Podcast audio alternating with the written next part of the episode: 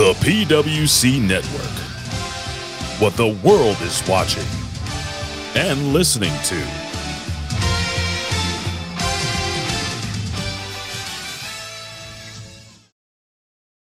Subhan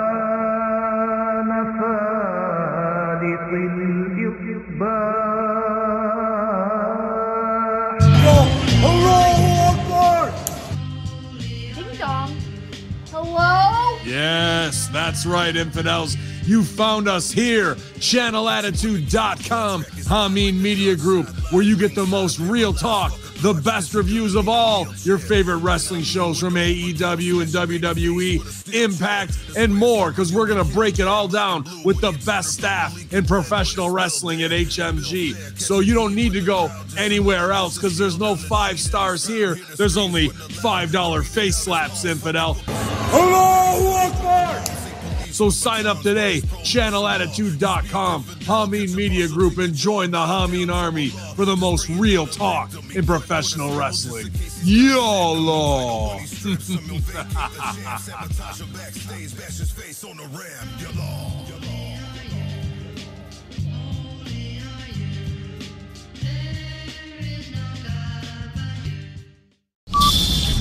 Ten, nine,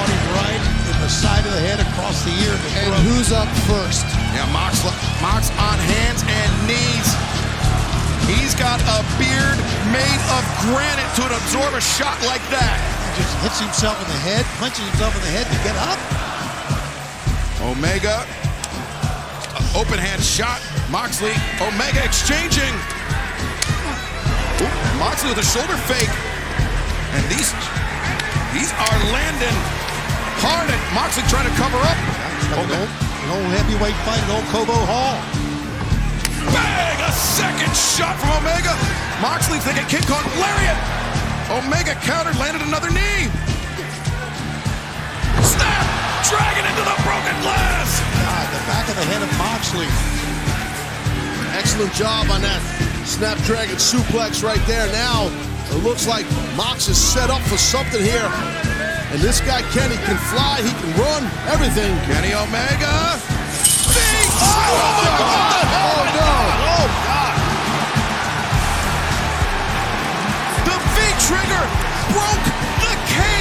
Holy hell. And and what a spill that Moxley took as a result. And what a horrific landing for Omega as well. God, both of them. Here it is again. Oh, good God. And it's Omega, his left leg actually trapped between the bottom of the ring.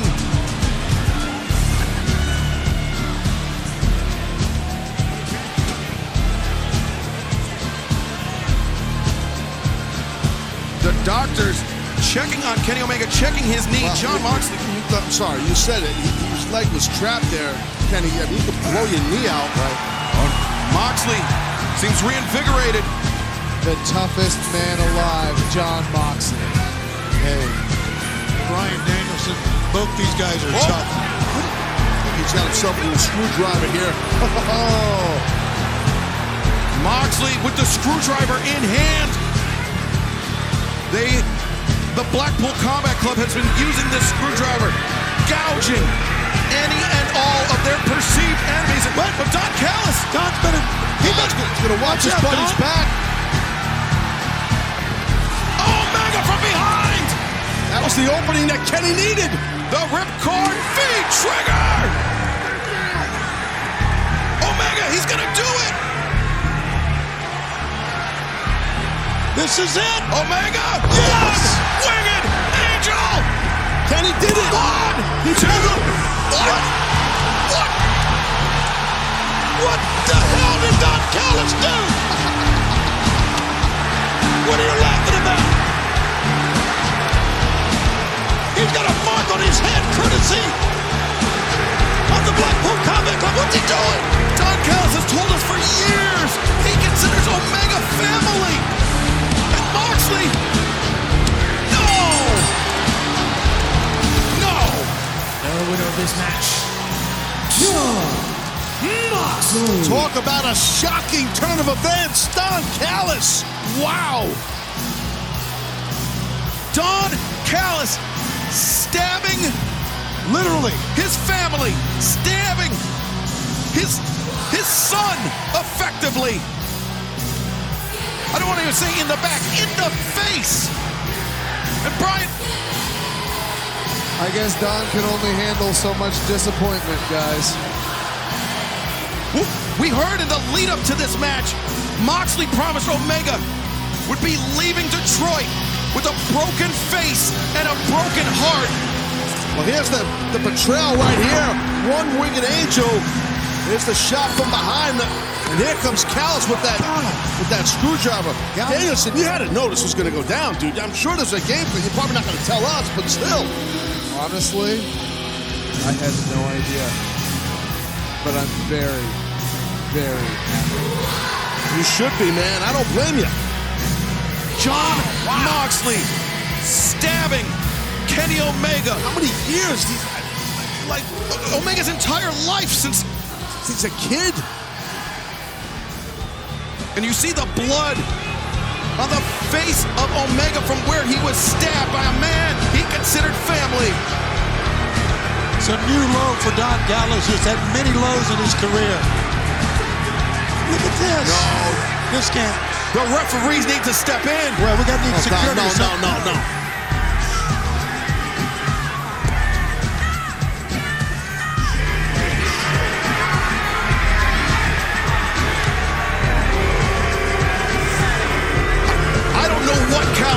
To Omega, but what could you possibly say after something like that? Shocked the world, Don Callis did. Definitely shocked Kenny Omega. Bryan Danielson, you have not stopped smiling. This is a despicable display by Don Callis, stabbing a man he considered family, a man he considered almost akin to a son. In decades of a friendship. And I can't get over the fact that it wasn't that long ago that he was gouged in the head on the shot by Jon Moxley. He had to go to the hospital. Had to go to the hospital to Don Callis. He still had the mark on his forehead. And he would do something like this. And I think that is an understatement of the year from the fans here in Detroit. Don Callis is lower than low. Well, I'm gonna tell you this. I know Don a lot of years. I mean, a long time. Right. And even I'm shocked by, by what he did here. It's shocking for sure. Well, how about this, guys? Why don't we all praise the king of violence, Jon Moxley, for winning that incredible main event? Jon Moxley. He was dead to rights by Kenny Omega. He was defeated by the one-winged angel until the interjection of Don Callis. I cannot believe what we just witnessed. And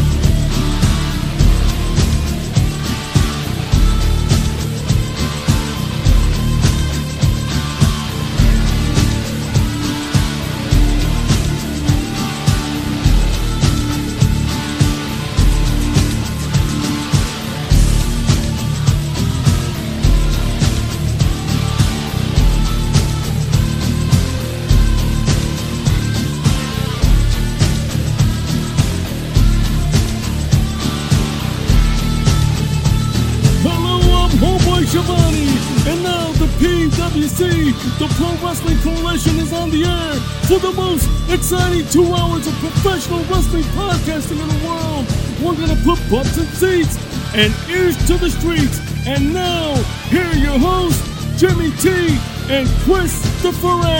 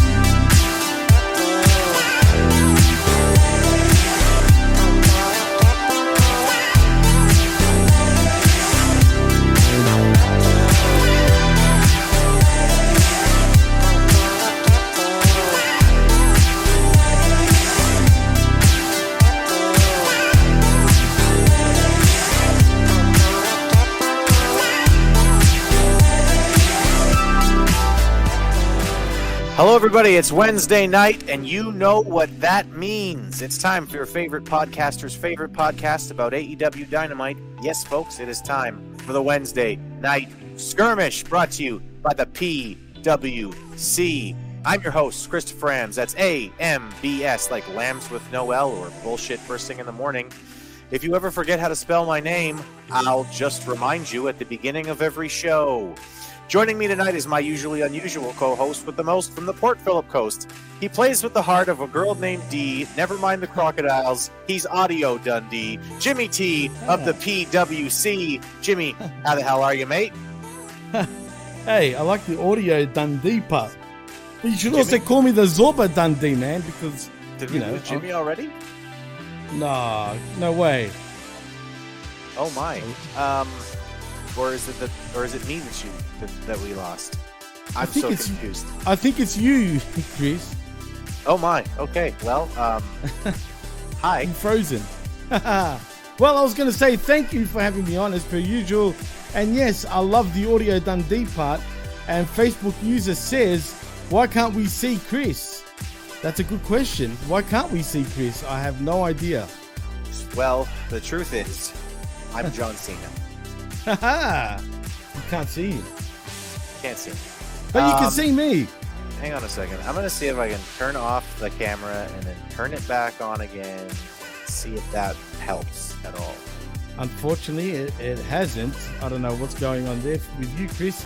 What a time to fuck up, right? I mean, Hey, But- duck. as long as we can hear you, I guess we don't need to see you. But uh, people are Alright. saying we can't see you.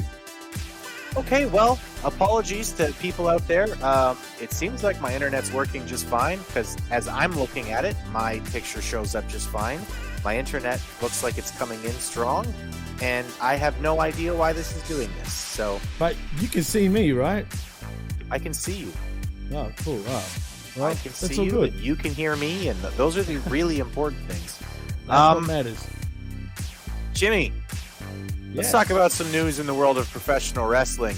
Well, what do you want to talk about, Chris? Well, let's see here. Um, there you are. There's been a report. Oh, hi. Hi. There. Um, there's been a report that's been made by a couple of different places here about uh, one billion dollars. One billion dollars Ah, Um, uh, being uh, being given from uh, from Warner Media to um, to AEW for the entire slate of everything. Um, the people who that uh, report were attributed to have basically said, "We didn't report this. Don't fucking No. say we reported this." So. Um, you know, as uh, as our very own Jeff Lippman has been uh, has been very um, boisterously pointing out on Twitter uh, over the last couple of days. These reports, um, as of right now, uh, seem to be completely incorrect. So stop saying that's accurate. Stop saying that's true.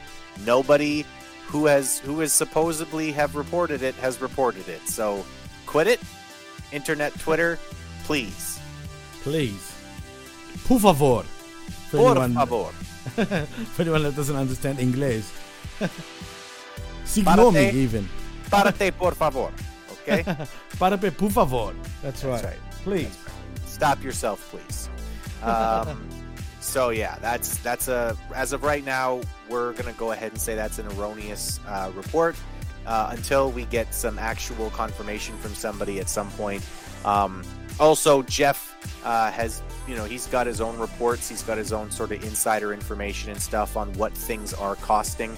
Apparently uh, collision is being paid for by aew they're fronting the bill to get it on tv um, and then but they get to keep i think the revenue from it so um, Okay. relatively interesting I, I guess we'll see how that goes um, i'll tell you after tonight's episode i'm really looking forward to collision Is that a good thing or a bad thing? I'm, I'm not quite sure how to take that one, Chris, what you just said. No i'm looking forward to collision I, I'm, I'm looking forward to a different show with with different wrestlers especially some of the ones that showed up tonight um, we'll get into that but you know as the opening as the cold open suggested miro is back um, so Yeah, uh, Miro's back. Thunder Rosa it. showed up, and uh, hey, man, if that's if that's like if that's what the show's gonna be on Saturday, if it's gonna be Punk, FTR, Miro, Thunder Rosa, and like all of the people who basically don't want to get along with the jump around gang, I'm cool with it. So, so essentially, we're gonna have Team Punk on Collision, mm-hmm. and Team Kenny and the Bucks on Dynamite and Rampage. Is that what is that what the deal is? Yeah, in which case, in which case, I'm hundred percent against whatever the fuck they're doing with Kenny and the Bucks. I'm confused, man. Are we gonna get a brand split now? Is or, I mean, or is this all just hogwash? I, I can't Uh, see how. You know, I personally think it's all bullshit. I don't think it's all bullshit. everyone. I don't think it's all bullshit. I, I think You that can't have a show. Yeah, but you can't have a show that just features punk on a Saturday night and FTR and whatnot, and then have a completely different sort of tune on Wednesday night without actually being any brand split. Yeah, but uh, we've been told that there's. Well, okay, there's been a number of different reports. First of all, there was going to be a soft brand split, and then the brand split was going to be a little less soft than we had previously been told. And now, now it seems like what we're being told is that uh, there's going to be a brand. Sl- uh, there's going to be a, a brand split, but occasionally they're going to have Punk on Wednesday. But when they do that, they're going to make sure that that's on a night when uh, the elite aren't there, kind of thing. So they're basically just going to keep each other. Wow. They're going to keep these guys away from each other, which, to me, I. I gotta be honest. This is hyperbolic because nothing is this big, but it's Right. but it's almost. Oh wow! Everything just went dark there for a second. Um, Dark's back. no, no, dark is not Thank back. God. Thank God. um, but uh, but no. So basically, like, um, it, it seems this is hyperbolic, but to me, them keeping Punk away from the elite, and especially that they're doing, they're spending so much energy and so much time and money to make sure that happens.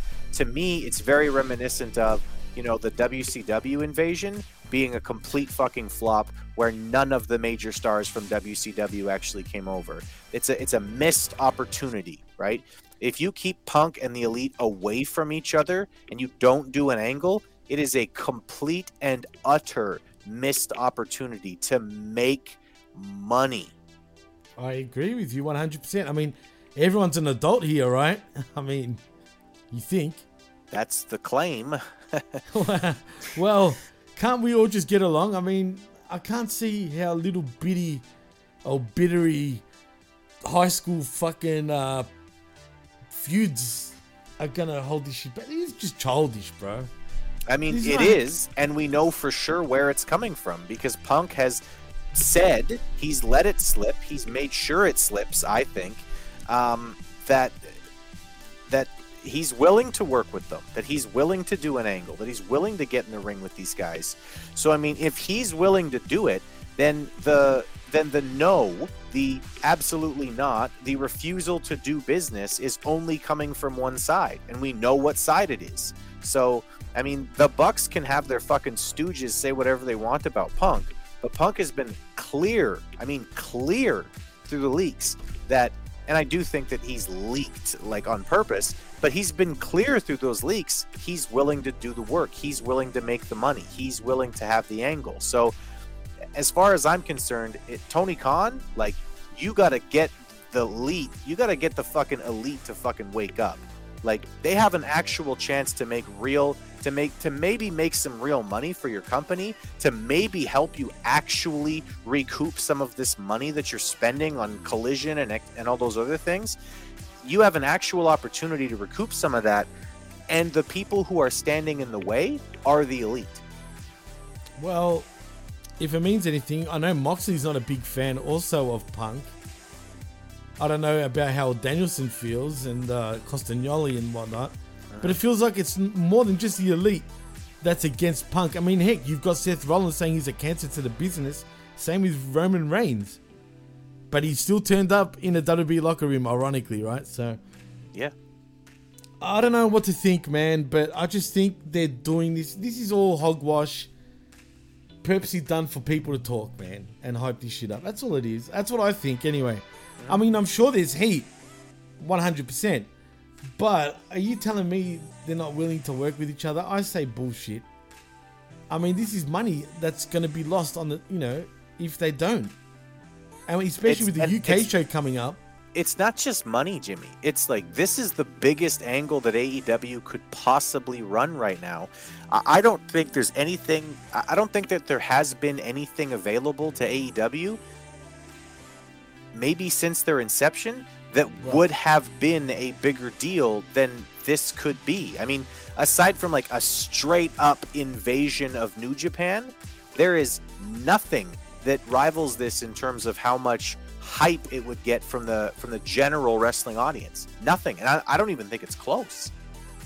Well, you're right, 100%. That's why I say it's all hogwash. This is all done by design to get people talking and to speculate. That's all it is, man. It's pro wrestling, bro. Come on. Let's be honest. Look at WWE. How many guys have vowed to never work for Vince McMahon ever again, yet here they come back by the droves. Every Oh, time, yeah. bro. Yeah, I just think this is just one big angle to get some hype behind not only Collision, but for All In. Yeah, I mean maybe, maybe, but I mean, it fucking worked with All In, didn't it? I mean, seventy thousand tickets sold. Is that is that stagnated now at seventy thousand? Is that That's the last report that I heard, so it could be even more than that now. right? That's why I'm curious, man, because they're awfully close to selling out, and oh, uh, they proved me wrong, bro. Straight up, I was wrong. Yeah. Hey, I mean, listen, that's one of the things that that's one of the things that people like about the skirmish and about the PWC in general is like we're a group of guys who will just say it when we're wrong. We'll we'll, we'll come out and say, "Hey, listen, we got this one wrong. Sorry, guys." You know? And Yeah. I mean, that's that's the case. Well, Facebook user in the chat says, "Did the show suck or rule?" I don't know, Chris. What do you think? Yeah, a little bit of both. Like most, like most AEW shows, like there were parts about this that were really intriguing. Like just seeing, like, well, again, we'll get into it later, but just seeing Miro's face, you know, that was enough to make me go, oh, okay, cool. And then seeing Thunder Rosa later in the night, you know, basically doing the same thing Miro did, of like, I'm here to see the boss that was fucking cool. That that was actually that actually creates for me some intrigue. Like I'm I, I'm actually hyped to see what they do with this Saturday show. So I'm allowing myself to get excited about something in professional wrestling again, which I know better and I shouldn't do. But like I really am excited about that. So as far as like what they did on this show, not so much. I mean, we'll get into it. That main event, I'm I, I'll, we'll get into it. But um, there was a House of Horrors match. Oh, we'll get to that too. The House we'll of get to- Black match. we'll get to all of that. An open house match. Oh, um, Oh, and I just want to say, since it seems like we're on the road to to collision, I guess we can. It's safe to say that we can.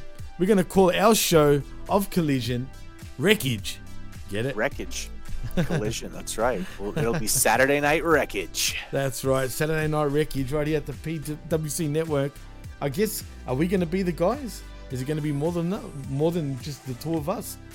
I don't know. we'll Um, see. I don't know. Yeah, I, I maybe Jeff will sh- maybe Jeff will join us, or maybe maybe somebody else will come on board, or I, I don't I don't know yet. We'll we'll see how it goes. All I know is when it does start, I want the opening. I want the opening music.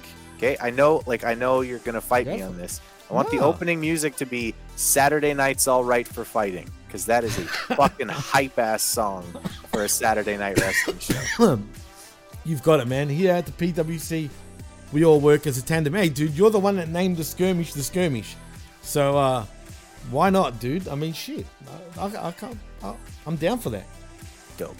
Dope. But listen, we got to get the right version. It's not the Elton John version. The the real version of that song, the one that just absolutely gets me fucking stoked, is and I know everybody's gonna fucking hate me for this. It's Nickelback and Kid Rock. You Ah, gotta hear- no. You gotta hear that fucking remake. It's so All good, right. man. Do me a favor. When when we finish the show, send me a link to that song. I want to hear it.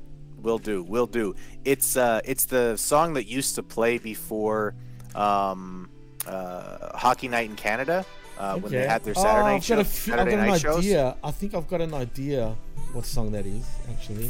Fucking awesome! Every time I heard it, I was like, yeah! Got stoked, getting ready for my fuck, ready to watch hockey. So, by the way, if uh, if at some point towards the end of this I start singing La Bamba, um, it's just because the La Oilers won. So, go Oilers! I don't think that's yeah, whatever he says. La Hay un poco de gracia. Oh, that's it. There we go. I don't know. As a kid, I haven't heard that song for so long, bro. But as a kid, I had no idea what the fuck he was saying, and I still don't. Did you know that Ricky Valens actually doesn't like he did not speak Spanish and he had to memorize the song word for word because he didn't know what he was singing? So why did he do it Spanish then? Why go Spanish? Because that's I mean that's what the song was. It was in Spanish. Uh, weird. Oh well, it's a classic, that's for sure. Great, great tune. Um, all right, so unless you can think of anything else in terms of wrestling news this week, Well, where's Um, Hangman Page? Unreported concussion, hurt feelings, something else. Could it be punkanitis? could be, could be.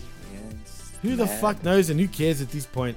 I guess the Cowboys uh, doing cowboy shit by picking up shit on his ranch somewhere in Virginia. That's what He, Cowboys uh, do. I've heard that he uh, he's he's he's making sure that all of his trunks, uh, all of his uh, tights have uh, sequin butterflies on them uh, Ah, from now on. sequin So, butterflies too. Ooh, very bourgeois. hmm Very cowboy. exactly. Ah. Exactamente. Órale, amigo. Uh, Hangman. Órale, arriba la raza. yeah. Shout out to K Dog.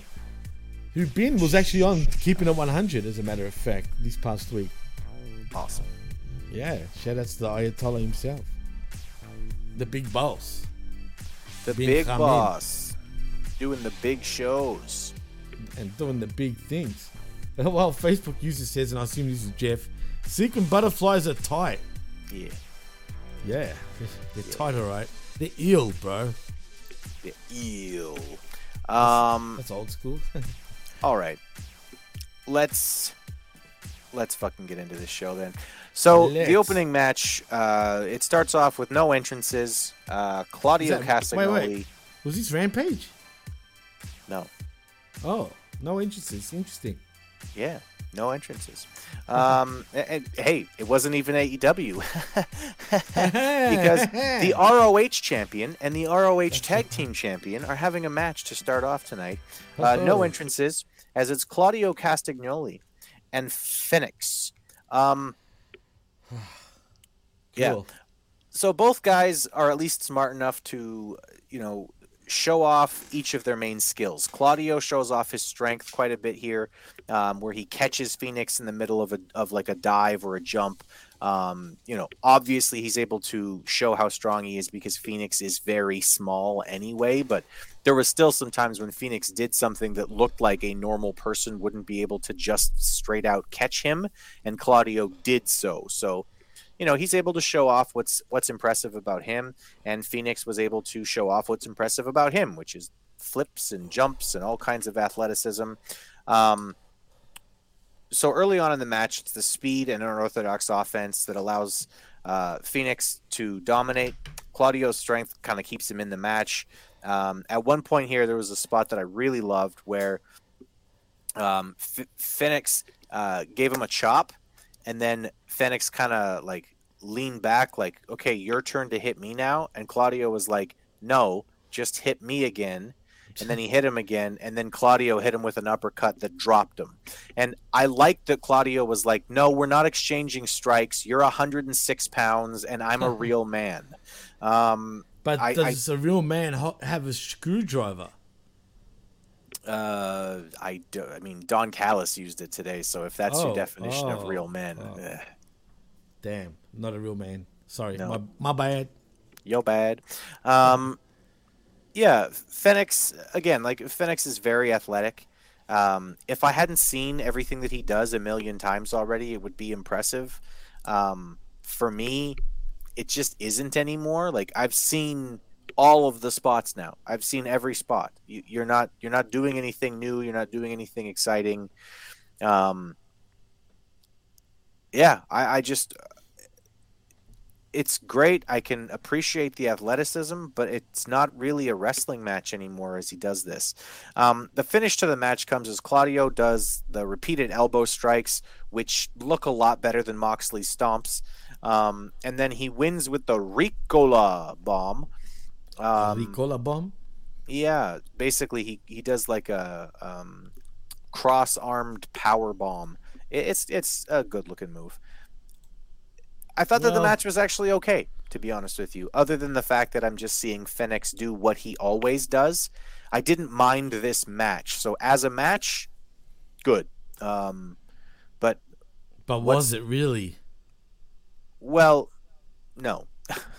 and the reason why is like, why are we doing ROH stuff on on Dynamite? Why why like why are we doing and it's not just ROH stuff, it's an ROH angle because the story of the match was whoever wins gets a shot at the other guy's title. So if Fenix had win had had won, he was going to get a shot at the ROH. Is it an ROH world title? Is that what the fuck it is?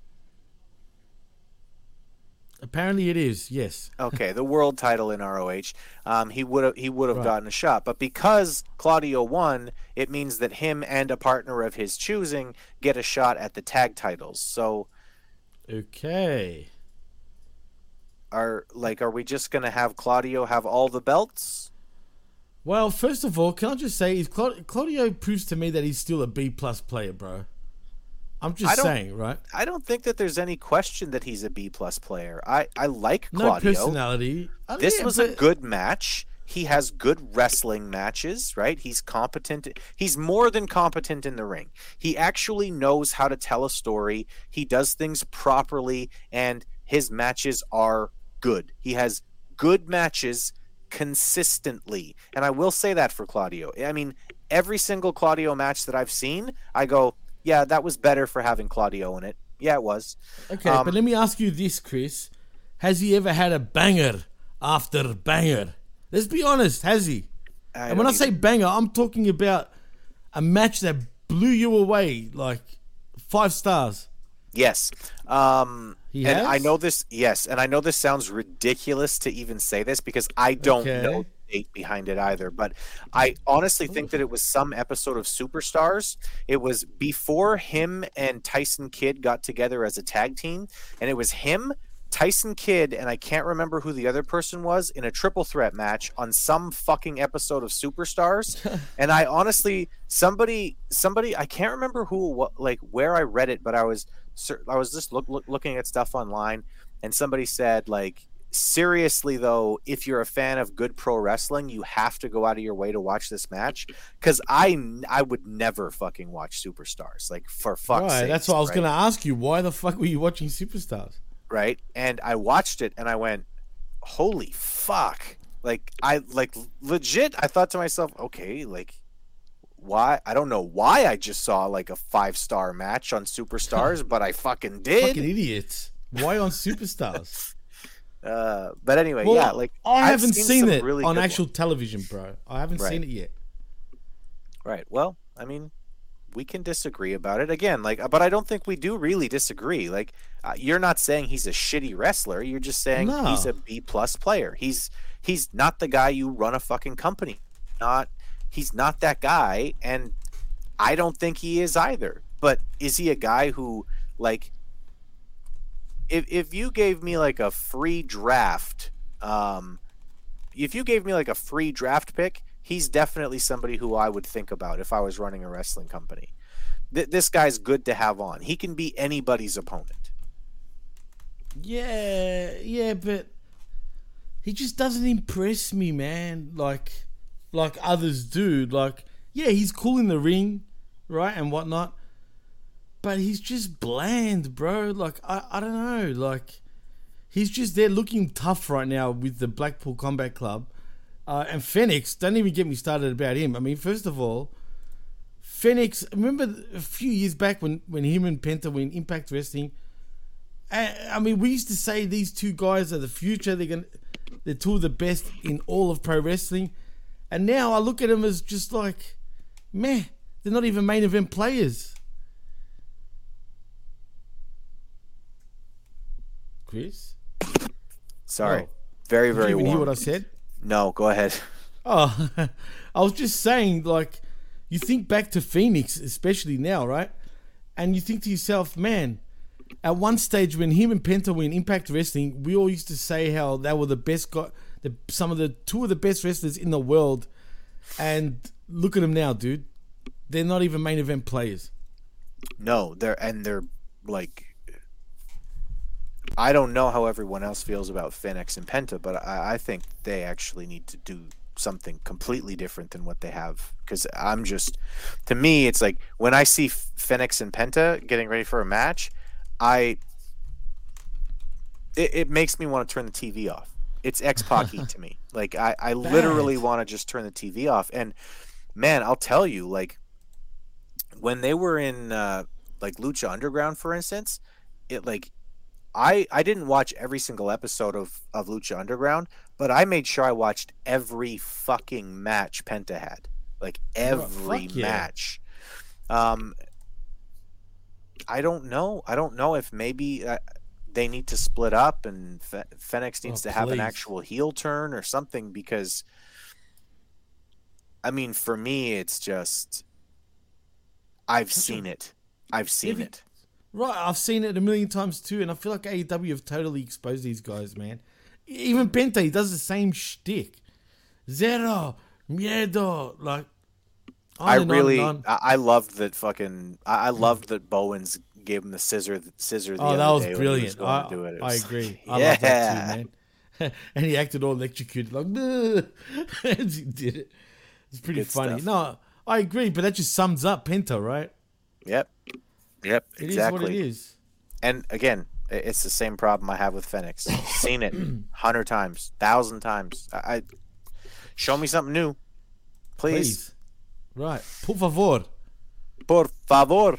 Um, okay. Um, next up, uh, speaking of showing me something new, uh, we see a pair of uh, really muscular legs uh, walking into the arena. Renee uh, catches up, and it's fucking Miro. And she goes, "Oh, Miro, uh, welcome back. What are you What are you doing here?" And uh, Miro just kind of looks at her like, "Get the fuck out of my way." and then he walks into an office labeled Tony Khan. I hope he's asking for his release at this point. Imagine that. I mean, shit. Imagine that. Imagine it's just, it's just nothing. He's just going to get his release because God ain't happy with TK or Miro at this point. Mm, yeah, he's just like God has told me that I need to ask for my release, and then a few weeks later he's on WWE TV. Like Vince, um, aka God, uh, has allowed me to come back to wrestling. He'd be like, God damn it, I am God. Good stuff. I mean, he, he did play God at one stage. I'm just saying. Uh, Facebook user actually has a pretty good comment here. Oh, I have a feeling like that's uh, like that's Jeff, but Let's see. spot on. Penta went from intimidating tough X Factor guy to cartoonish sports entertainer without being entertaining. Yep. Fair call. I'm Yep. sure that is our very own Dr. Jeff Lippman, the baddest bunny of them all. Don't worry about Benito. We've got the bad bunny already here at the PWC network. The baddest. Um, the baddest. All right. Well, uh, MJF uh, basically has sent in a video about uh, about the pillars. Uh, it's sort of his hype package. I, all of the pillars got a hype package tonight um, to set up for the pay per view uh, four way.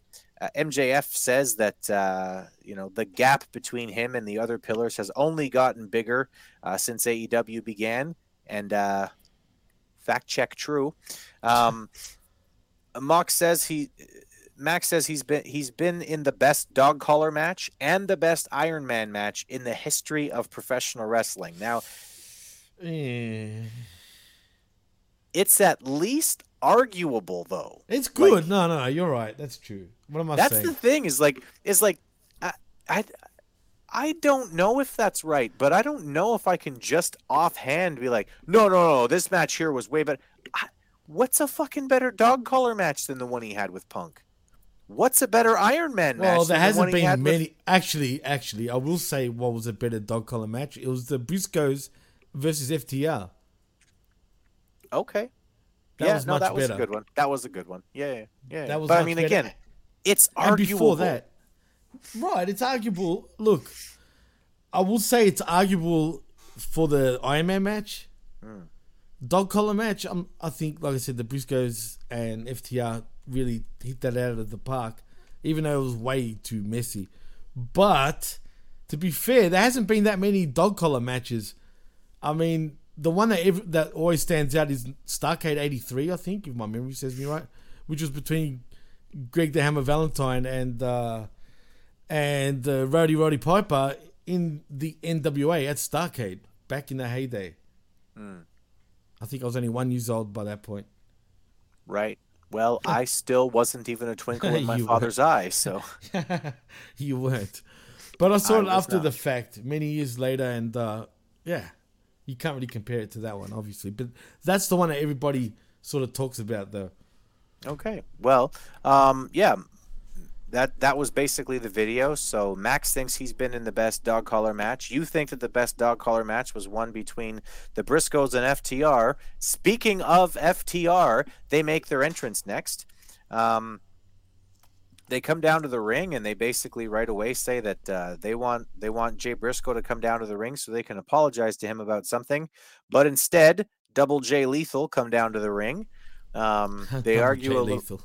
They argue a little bit about uh, a title shot, and then Mark comes down to make peace. He says it's clear that uh, uh, Double J Lethal and FTR have a hard time getting along, so Mark's going to be the ref at the pay per view match for the titles. Um, he tries to get everybody to drink. There's literally there's alcohol in the ring on TV. I was very confused. What the fuck? Um, and yeah, then uh, basically uh, Sanjay Dutt spits alcohol in the face of Dax, who's blinded, and while he's blinded, he accidentally hits Mark uh, Briscoe with a pile driver, and that's that's the end of the segment. You know what this reminds me of, Chris? Hmm. Dumb and Dumber. Mm. Yep, a little bit. They all look like spastics, bro. A little bit. Yeah. And honestly, I know I, s- I keep saying this kind of thing, but I this would have been better as a 30 second video of them just bickering eh, on the farm about who gets to milk the chickens or whatever the fuck. And then and then just have Mark be like, "All right, I'm going to be the special guest referee." Okay, boss. God. I mean, look, I love seeing the Briscoes on the chicken farm, right? That's cool.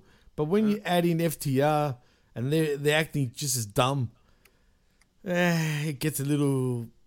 I don't know, bro. Like, FTR, since they've re signed for the so called four year contract, have looked like punzas, bro. I mean, I kind of feel like they did like I really honestly and I I know everybody hates me for this take. I really honestly believe that there there are there is no more selfish a group of wrestlers in professional wrestling than the elite. I honestly think that they decimated the AEW tag team division, which for the first three years or so was like the highlight of the company was the fact that they had a really really good um, tag you know uh, tag team division and it, it feels like the elite decimated that division so that the three of them could play together and have their little belts Yeah, I mean, what can I say, man? I mean, but but Jeff has a good point though here in the chat where he says everyone loves FTR until they get the titles. it feels that way. I mean, they get the titles and then what? We're like, yeah.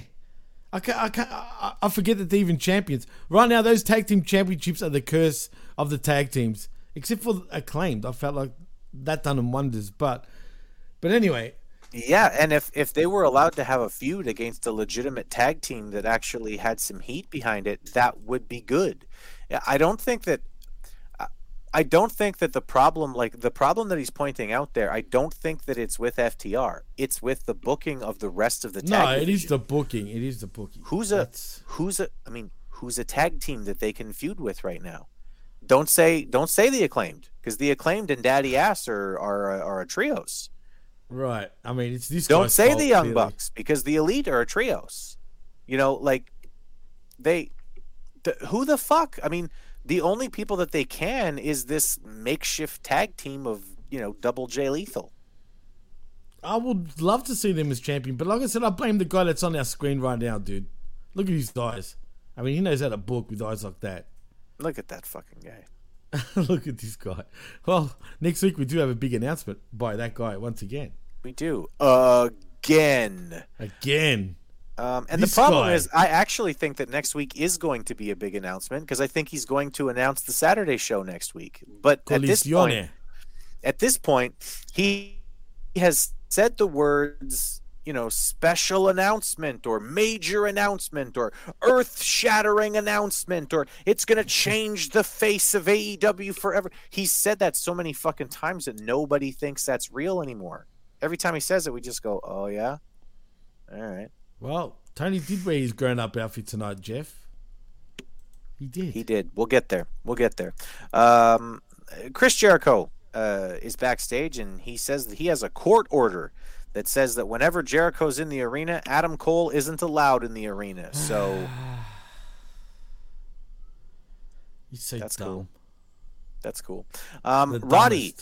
Roddy Strong interrupts, and he says that uh, they're going to fight next week, and it's going to be a falls count anywhere. Oh, but also, I also got legal counsel, and they say that JAS are banned next week uh, from the match. So this is one of those situations where I kind of do wish we had Jeff on for this because I mean it's all this legal nonsense, um, and I mean, okay, Chris Jericho saying I've got legal counsel, and they they say that if I'm there, then Adam Cole can't be there. It's like okay, but then Roddy's like, but I also got legal counsel, and it's like, can you guys Wah, just wah, fight? wah. Yeah, why are you such bitches? Like, since when? Since when was legal counsel a face move? Like, the heel saying, "Oh, I went and got my lawyer," you know, fine. But the fucking face Yeah, saying, well, we've "I got went and got- lawyer. I went and got my lawyer. Also, I mean, we just heard Chris Jericho in this segment say, I went and got legal counsel, so you can't be there. And then Roddy shows up and he just magically already has a paper. How did he know? Beats me. It beats me. How does he fucking know? I, I, I we need Jeff to to answer this question, really, Chris. Anyway, stupid. Um, Stupid. Renee is backstage and uh, Thunder Rosa shows up and Renee says, "Oh, Thunder, you're here. Uh, how, you know, are you are you uh, how, what's going is this on?" how they is this how they re bring wrestlers back, right? Like this? I, I guess so. And then Thunder Rosa just says, "Huh? Yeah, it looks like today's a good day to talk to Pop to Papa Tony, huh?" And then she goes in the same door that Miro went in. So Is it a forbidden door though, Chris? Or was it a couch? Uh, if you know, you know, were they casting a couch cast? If you know what I mean. I don't know, but if they were, I want to see the video. Um, I'm just saying, Papa fucking, who's your puppy now? Thunder. I'm just Papa saying. Tony. Papa Tony. I also sometimes Papa Tony.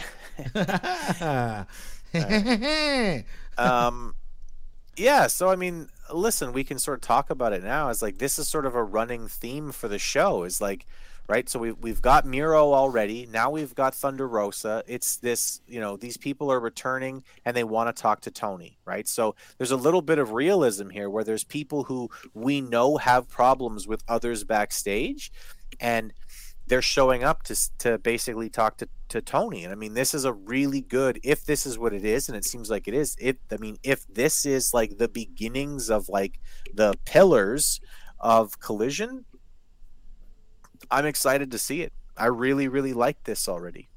Well, speaking of excitement and liking, I think someone's here. Oh no.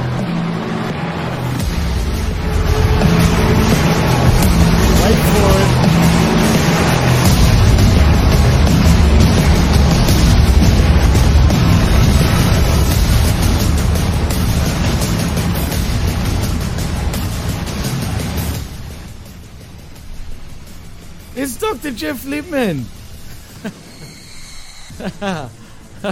careful, careful. Don't overdo it already, Jeff. Be careful, be careful. What's going on, Mr. Dr. Jeff Lippman? Welcome to the skirmish. Wow, thanks. You rang. You rang. Yes, well, we did. Um, some legal, some legal stuff going on on the show tonight, and I just thought, you know, this would be a good time to have Jeff on. Uh, Chris Jericho basically said that uh, you know he, he got an injunction so Mm. that uh, so that Adam Cole wouldn't be allowed to be in the arena with him, and then you know uh, Rod Roderick Strong comes in and he challenges him to a match, and uh, it's going to be a falls count anywhere match, which I guess is going to give them an excuse to why you know Adam Cole was able to get involved because Chris wasn't in the arena for the finish. Um, but then Roddy also comes and he says, "Well, I also got an injunction that says the JAS is barred from ringside." So they're barred from, but they're barred from the arena too. So it's like I don't understand exactly what the fucking point of this is. And also, how did Roddy know to go get legal counsel? And also, is getting legal counsel really a face move in wrestling? No, and I'm not really sure that there is legal causes of action for stipulations in wrestling matches. Um, I suppose that could be part of contract negotiation, but I'm pretty sure this is not real. But it seems to me that if Roddy had a problem, he knows the problem, and he could have evened things up with the problem Marina Shafir. Ah, nice. Very nice. Very nice. Well played, Jeff. Well Yes. played. Thank you. Thank you very thank you very much. I mean, I was seeing Jargo or Homeboy 68 pretending to be me, so 68. Homeboy 68. Where's Homeboy 77? I don't know. I don't know. He's uh, probably working tonight. Well, that's why you're the EST of the PWC, Jeff. There you That's go. right. That's, that's right. He's the most Homeboy, lo- 1984. Even though he's a lot older than 1984, but A lot. A lot older than You know, he 1984. meant he meant 1984 BCE. So he's ancient. that's right. well, That anyway, poor old Chris, man. that poor old man. Shout out to the homeboy, wh- whichever number. All right, well, let's keep moving along here. Uh, there's a Sammy hype video for the pay per view main event, basically uh, showing us why we should cheer for Sammy because Sammy's a great guy and he he works really hard and he's you know he's he's done nothing but improve and he's great and uh, and he loves pro wrestling, et cetera, et cetera. Um, isn't he a fucking heel, Jimmy? I, I'm confused. I have no idea, but I guess uh, you know since the trans thing is a big deal on uh, going around the world, can we call this the trans of professional wrestling in many ways? Why? Think about it. You, you mean he's a he's a trans face? Yes, he's a trans face. You know what I mean? Why, I'm sorry. No offense to any anyone out there. I'm not trying to be derogatory or anything, but that's what uh, comes to mind. Trans. I He mean, can- what else is he? He can identify as whatever he wants. That's it. So that's what professional wrestling is becoming, Jeff. It's trans. Yeah, well, I have noticed that Sammy and Ty have been acting a little bit facey lately. Um, and so, yeah, maybe, you know, they haven't been part of the JAS, and Anna JS hasn't been part of the JAS either. And she's sort of in a facey position. So, yeah, there there is definitely a transition going on. Uh, no one, nobody's really talking about it on air, but it's there. I, I don't know why they want it to be three faces against MJF, but I guess they want ev- everyone aligned against MJF, even though he's going to win, and none of these zeros can possibly hold a world championship. As as lackluster as MJF's has been, it's not really him. It's like he's had to carry all these th- th- this, this dead weight of personality. You mean pieces of shit? They're not the four pillars. They're the three pieces of shit at this point. I mean, if we want to go with pillars, I mean, I guess Punk can be the Samson and, and tear down the pillars, and you know, maybe maybe you know start over again with some new pillars, and you know, some people who are in wrestling. I mean, two of these Oh. four pillars are nothing at all. Dar- you know, Darby has his role. I wouldn't call him a pillar. I agree he's about definitely a- Darby. I'd say he's a valuable player, but a Yeah. pillar, nah. Yep. I mean, we Oh, do have a walls of Jericho. I mean, the walls of Jericho did come down eventually, but right? But I mean, Roderick. yeah, Strong, but how but how strong were those walls really? Somebody yelled at them and they came down. Let's be real. That's I true. mean, uh, That's true. the- yeah, the, the, the Canaanites didn't do so well when once the Israelis crossed, uh, you know, out of Sinai. I mean, well, well it was like some uh, they, they walked around the building seven times and blew some horns, and like a hundred thousand Canaanites died. yeah, I mean, that's pretty weak sauce. Like, I mean, in fairness, just your game up, Canaanites. Oh wait, you're gone now because you built really shitty walls. in- in fairness, I mean, God was a dick, but he was a dick to everyone back then. It's just he took turns being who he was going to be dickish towards. That's true. If true. Vince McMahon is God, he's definitely a dick. That's true. I want you to kill these people, and not just them. I want you to kill their women and their children and their cattle, and I want you to salt the fucking earth afterwards. That's right. Don't don't touch my angels. 'Cause Old Testament God was hardcore. God damn it. Old Testament God was metal. yeah, yeah, yeah. Old Testament God is tight. Um, wow, wow, wow, wow, wow, wow, wow. Wow, Tight's coming back in in 2023. Um, all right, so Tony Khan he uh, gives his backstage little thing. He's he's wearing a suit today, like a like a real suit. Like a Um, big boy. Yeah, not boy, yeah. not a Canadian tuxedo, an actual suit. Um, Canadian taxi. basically, he's happy about tonight's show in Detroit. It's a real big show and real great. What a great show in Detroit. And uh, also, he says there will be a huge announcement next week. Um, it's going to shape the future of, of professional wrestling and AEW, and it'll be earth shattering and amazing. And just sh- show up and listen, please. Um, I'm guessing that that's going to be the announcement about uh, Saturday's show, which again, tentatively is called Collision or will be called Collision. Um, and that's good. Here's my question though. Um, has he already cried wolf, so to speak? Um, like this is something that I've talked about in terms of politics before, um, specifically when Trump was running. All of the all of the liberal, you know, uh, people, uh, newspapers, politicians, they all said Trump's a racist and he's going to break the world if you if we if if he becomes president, right? And that should have meant something, except that they said the exact same thing about Mitt Romney. And they said the exact same thing about George Bush. And they said the exact same thing about basically every Republican, uh, you know, who was running for the last 30 years. So that by the time it was, it, you- by, by the time Trump was running, it was already the boy who cried wolf. They said, well, you know, he's a racist and he's going to break the whole world. And everybody just went, yeah, but that's what you said about Mitt. so, you know, for me, I kind of wonder, and I'll ask Jeff first, and then and then I'll ask Jimmy first, and then we'll we'll get to Jeff. But like, Jimmy, has he already cried wolf to the point where you personally, like as somebody who watches professional wrestling, do you actually trust that he has something important to say when he has these announcements, or are you just like, yeah, no, I've heard this before? Uh, the latter. I've heard this before. I mean, does he need to actually come out and say, I've got a big announcement, kids? It's going to shake the foundations of AEW to the point where we go bust. It just collapses.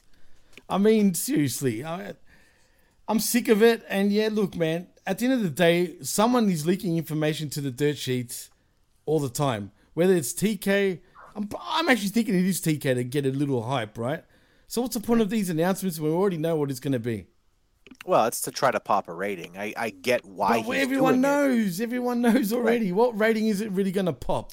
And that's We- my mm-hmm. point. At this point, he said it at like every other week for the last six Right. fucking months. You He's know, going to pop his cherry. That's what he needs a pop. I'm just Jeff- saying.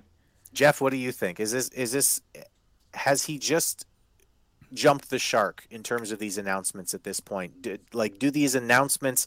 Do you think that they actually are continuing to have an impact, or you know, at this point, is he kind of overusing it? A little bit of both. I mean, I, think that you know the the audience itself is sort of diminishing, so the people who are having it's having an effect on it are is a smaller audience, but that's an audience that's not going to go away. And I mean, the one thing about this one, he basically teased it. He was talking about how you know we've got more stars waiting to be on, and I think that we can create a mm. whole lot more content. I mean, basically tipped his hands, and this has already been tipped because we know that May seventeenth is the upfronts. The networks are doing the all, all the upfronts, so it it's going to be announced in probably a more clinical way, you know, uh, or, or in a, in a forum that most wrestling fans won't be privy to and won't be able to see it, or they'll just read about it. So it, this is going to be him being able to put his best spin on it. I, I heard the show from the beginning, so I know that you revealed some of the information that I've had. I mean, I can't really confirm it, confirm it. I've, I've but I have double sourced it. The but the uh, you know I can't validate the sources though. Um, not entirely anyway. But that part doesn't matter. I mean, the, the, you know, no one's going to hear that anyway, at least for for the time being. Um, I, I think everyone knows what it is, and and but you already have the the media speculating that it's it's beyond that that he's going to announce the dollar amounts. No, he's not, and and that it, it's also going to he's also going to announce that the the PLEs are going to go to streaming, or the pay per views are going to go to streaming, HBO Max. No, he's not. He's he's just talking about another show. That will be his next major announcement. He's going to he's going to you know divide these things up. He's going to ration them. Um, just like WWE tries to ration the, the news cycle too. So, um, but yeah, I think everybody knows what the announcement on Wednesday is going to be. Um, but I think the diehard fans like to hear it. It makes it feel concrete or real to them. I mean, so yes, he's definitely abused the announcement thing. Yes, it's definitely a bit of a boy who cries wolf. But with, in this diminished audience era that we're in, I don't think it's going to matter. I mean, if he if he pops thirty thousand, they'll be seen as a great success. If, if really if it's the same, you know, no one's going to blame it on the announcement. And then you know, it, it's it's always the same arguments with AEW. You you get something, it's blown completely out of proportion, and you start fighting against the truth and sounding like you're a hater when you just go like I just wish like like the average AEW fan will go, I really like having an alternate alternative to WWE it's easy for me to see. It's on cable. They're giving me wrestlers and the kind of wrestling I like. I'm not saying that. I, I don't really care if the dude makes money or not. He's probably losing money, but he can afford to. And that's really all I care about. And apparently the networks are happy enough with what it is. And even if he's paying for the time, I don't care because the networks are making money either way and they're happy with it. And that's all I care about. If that was the general attitude of the AEW fan base, I'd be like, righteous, brother. Cool. Nice. Yeah, but it's not, unfortunately. Yeah, right. It's like, no, you're an idiot. They're getting one point two exactly. billion dollars, and and that's that's only sixty six uh, million or sixty seven million dollars per show per hour, and that that's cheap. That's a bargain. It's that's that's cheap program. No, no, it's not cheap programming. That's not cheap programming. Um, but anyway, we'll see, and the truth eventually will come out. But by the time it comes out, you know there'll there'll be a whole new bevy of lies and nobody will be interested anymore. I mean, there'll, there'll be people six months from now still talking about that 1.1, 1.2 billion dollar report that the person who allegedly put it out said, "I never said that." Somebody right. was using my name. Yeah, no, exactly, and that seems to be sort of the way that uh, eh, th- this sort of seems to be like the way that a lot of news cycles work, not just in professional wrestling. It seems like the news actually works this way now, especially where they, nowadays. Right? They say so many lies so often that by the time you get to a point where somebody's proven them wrong, they're already on to 17 other lies that they're telling you and that that's it's like it's again like it's not just wrestling news it's news in general now where you like i'm to the point where like you know even like just to touch on the news a little bit, but this is this is you know you know wrestling news is a lot like this too. But like in the news, for instance, right? I I I have said a lot, and I'll continue to say like Donald Trump is a shitty person. I don't think that Donald Trump is a good man. I really don't. Um, whether or not he was good as a president, I, I, I can get into that with other people or whatever. But like, I don't think he's a good person but I still question his re- his recent like the the recent civil case. I still question it because I do hear people who are professionals who are way too obsessed about politics, who shouldn't be, who should be able to separate those things, and who I see less and less capable of doing that. I see more and more situations where I'm left in a situation where I'm questioning um, a civil like a, a civil case, even when I think the person's a piece of shit. Like that's how bad things have gotten in terms of like where this is going. And I mean, professional wrestling is one thing, but when it when when that starts to become the reality of the world, then I start to really go, okay, how much longer is Western civilization going to be before we fucking collapse? um, but professional wrestling, not that serious. Um, anyway, if we get a show with Punk, Miro, Thunder Rosa, and FTR, I- I'm I'm down. I'll watch Saturdays. Oh, absolutely. Actually, I'm, I'm looking forward to a Saturday night show. In fact, Well, it's a terrible time slot. I mean, you know, I mean, like even abnormal people go out on Saturday nights, but that, that, yeah, that's what the DVR is for. Yeah, exactly. right. DV every, everything it's DVR'd now. Um, okay, so c- coming up next, we've got an AEW International Championship match between Orange Cassidy and Daniel Garcia. um, it's a pretty solid opening. Cassidy and Garcia begin with some arm wringers and headlocks, and then it really quickly uh, just becomes some silly crap uh, where Cassidy's doing his lazy thing and Garcia just kind of looks at him while he's doing the lazy thing. Um, yeah, if, if you've seen an Orange Cassidy match, you've seen an Orange Cassidy match. Uh, I don't understand why some heel doesn't take this away from the crowd. Like the the the point of a heel is to take things away from the crowd, right? You want you want the crowd to not get to see the thing that they want to see. Um, for instance, in the in the Jay White match against Komander, his job, right, was basically to take away the you know the tightrope walk thing the Komander t- the Komander does, right? So there was at least two times in that match where Komander started his tightrope tightrope walk and Jay White took it away, right? And it made the crowd go, uh, oh, right? And that, uh, oh, is what you want out of the crowd if you're a heel, right?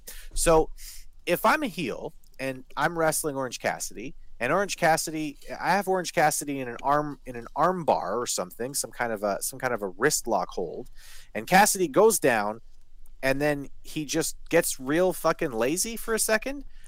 I'm not gonna stand there for five seconds while he milks that. He's gonna do that for one second, and then I'm gonna cinch up on the fucking arm. Fuck you. Okay? Fuck you, you little shit. You're not doing that to me in our match. Okay? Yeah. He's gonna do one of those little weak kicks, and I'm gonna fucking hit him with a with a clothesline. You're going down.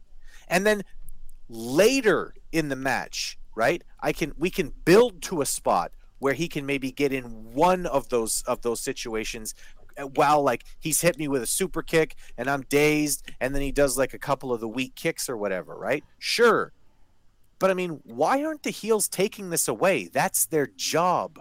Am I am I am I crazy or is this like simple pro wrestling 101 that everybody just seems to miss? Jeff? I mean, you're not crazy. The the the, the craziness is on the other side. The craziness is Tony Khan and enough of the AEW fan base that they want to see Orange Cassidy's shtick. They want to see that, and they want to see it win one way or another.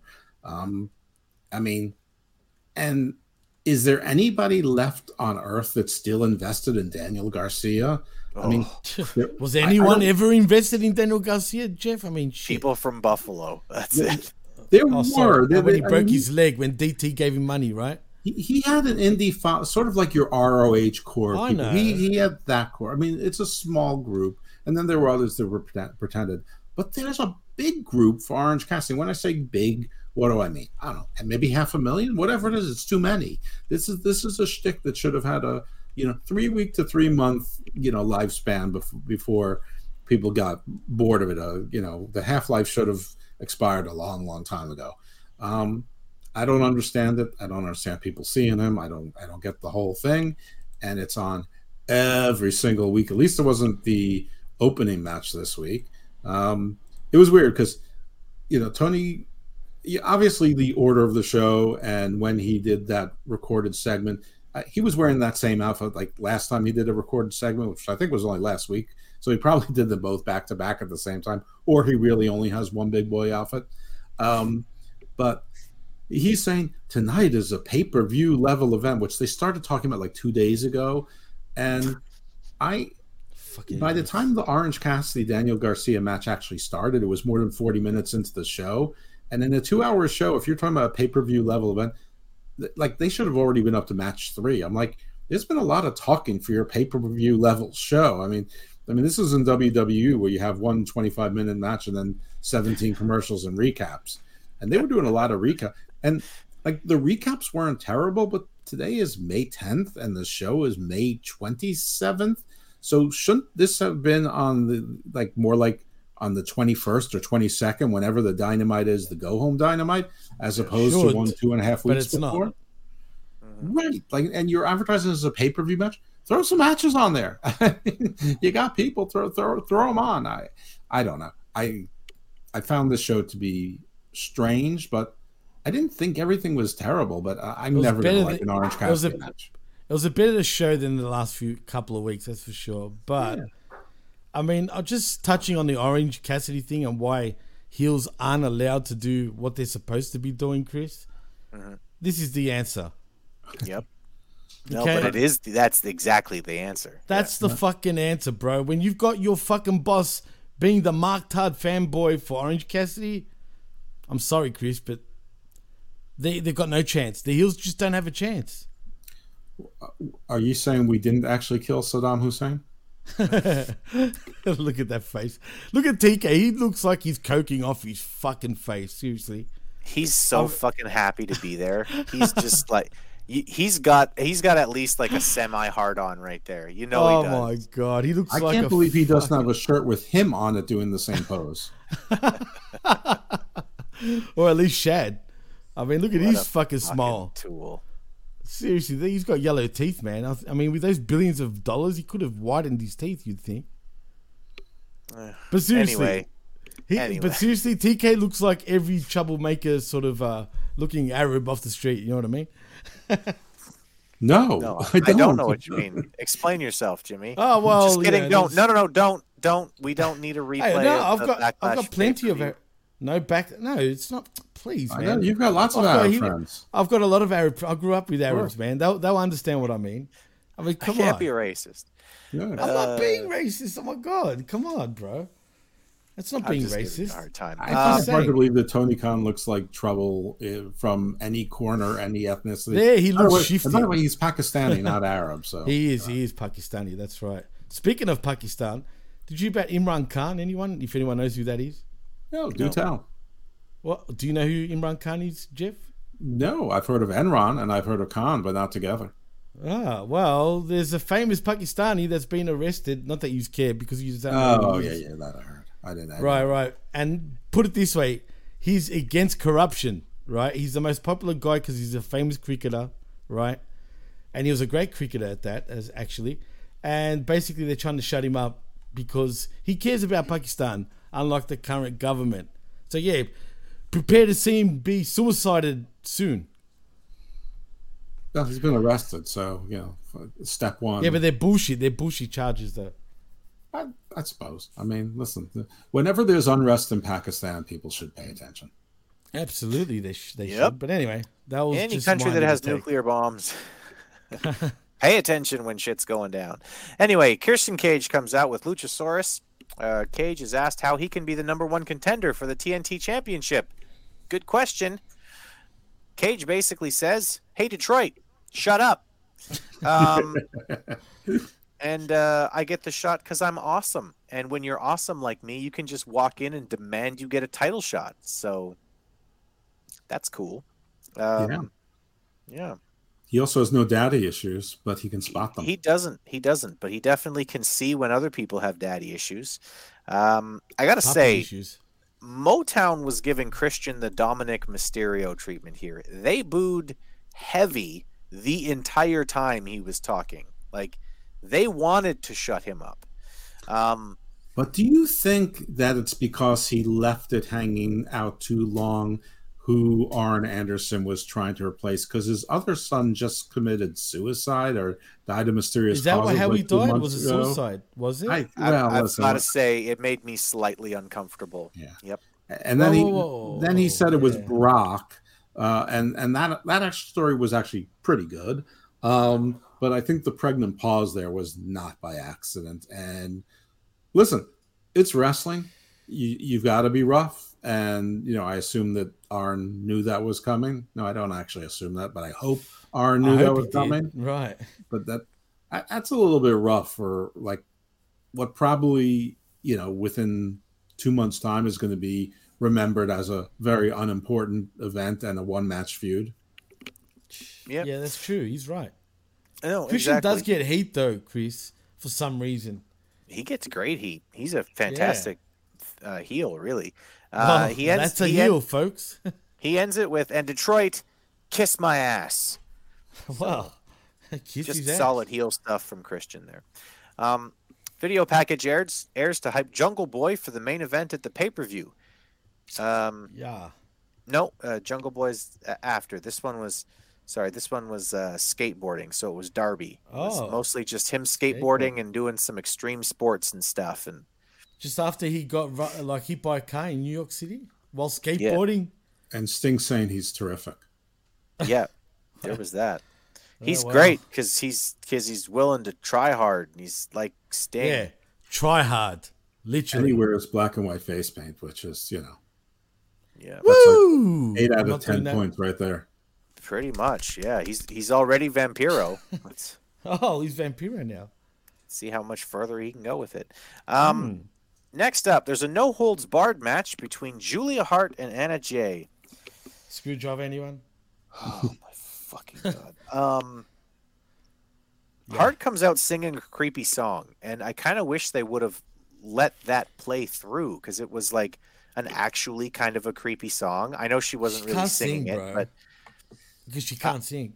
yeah, but I mean, I, I wish they would play that up a little bit more. Like, what what does the song do? Like, does the song have What does mystical it powers?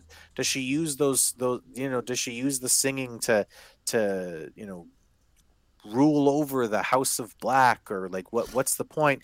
Anyway, she got interrupted. No, I interrupted. agree with by- you. I, I don't. I don't. I don't. Because I think you're giving that short shrift. Because it, it like they didn't show us whether she was just lip syncing to a song, her uh-huh. own song, like that Scarlett does, or if this was like like chanting, or or she was mesmerized, like some force had her, you know, took control of her soul with the song, like with some sort of like chant of Cthulhu, and and that would be interesting. Her just lip syncing a song is not interesting.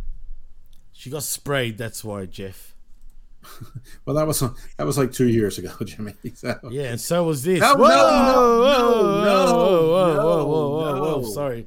My, wrong spray. I love your reactions every time. Anyway, continue, Chris. Uh, well, Jeff was talking. Oh, I'm Jeff, done. yeah. I. I, I, I may actually. You were talking, and I interrupted. No, no, no, good. Uh, it was good. It was good. Um, okay, I'm gonna say something here that's gonna be. Um, some people are going to think this is controversial, and those people are stupid. Um, matches between untalented but beautiful women were f- that was fine in the Attitude Era. Um, when they were basically just coming out to have a fight in Jello or whatever. Um, Mm. but this shit where I watch really fucking bad wrestling between two people who really don't know how to fucking wrestle in a match that really highlights how much they don't know how to fucking wrestle. Uh I don't know, man. I don't want to watch wrestling school. I just don't. Like until you're actually a polished professional, you shouldn't have a fucking wrestling match on TV. Hart wins by submission, and just I was so thankful this was fucking over, man. Like, and again, you've got two beautiful women, and they're both gorgeous, right? I, I can't. I wanted to turn the fucking TV off. This was so, bad. So what you're saying, basically, Chris, is that you want to bring back uh, Bra and Panties matches for women like this who can't wrestle properly. If it's these two, Yep. That's about the only reason I want to see them on TV. Jeff, What? what do you think?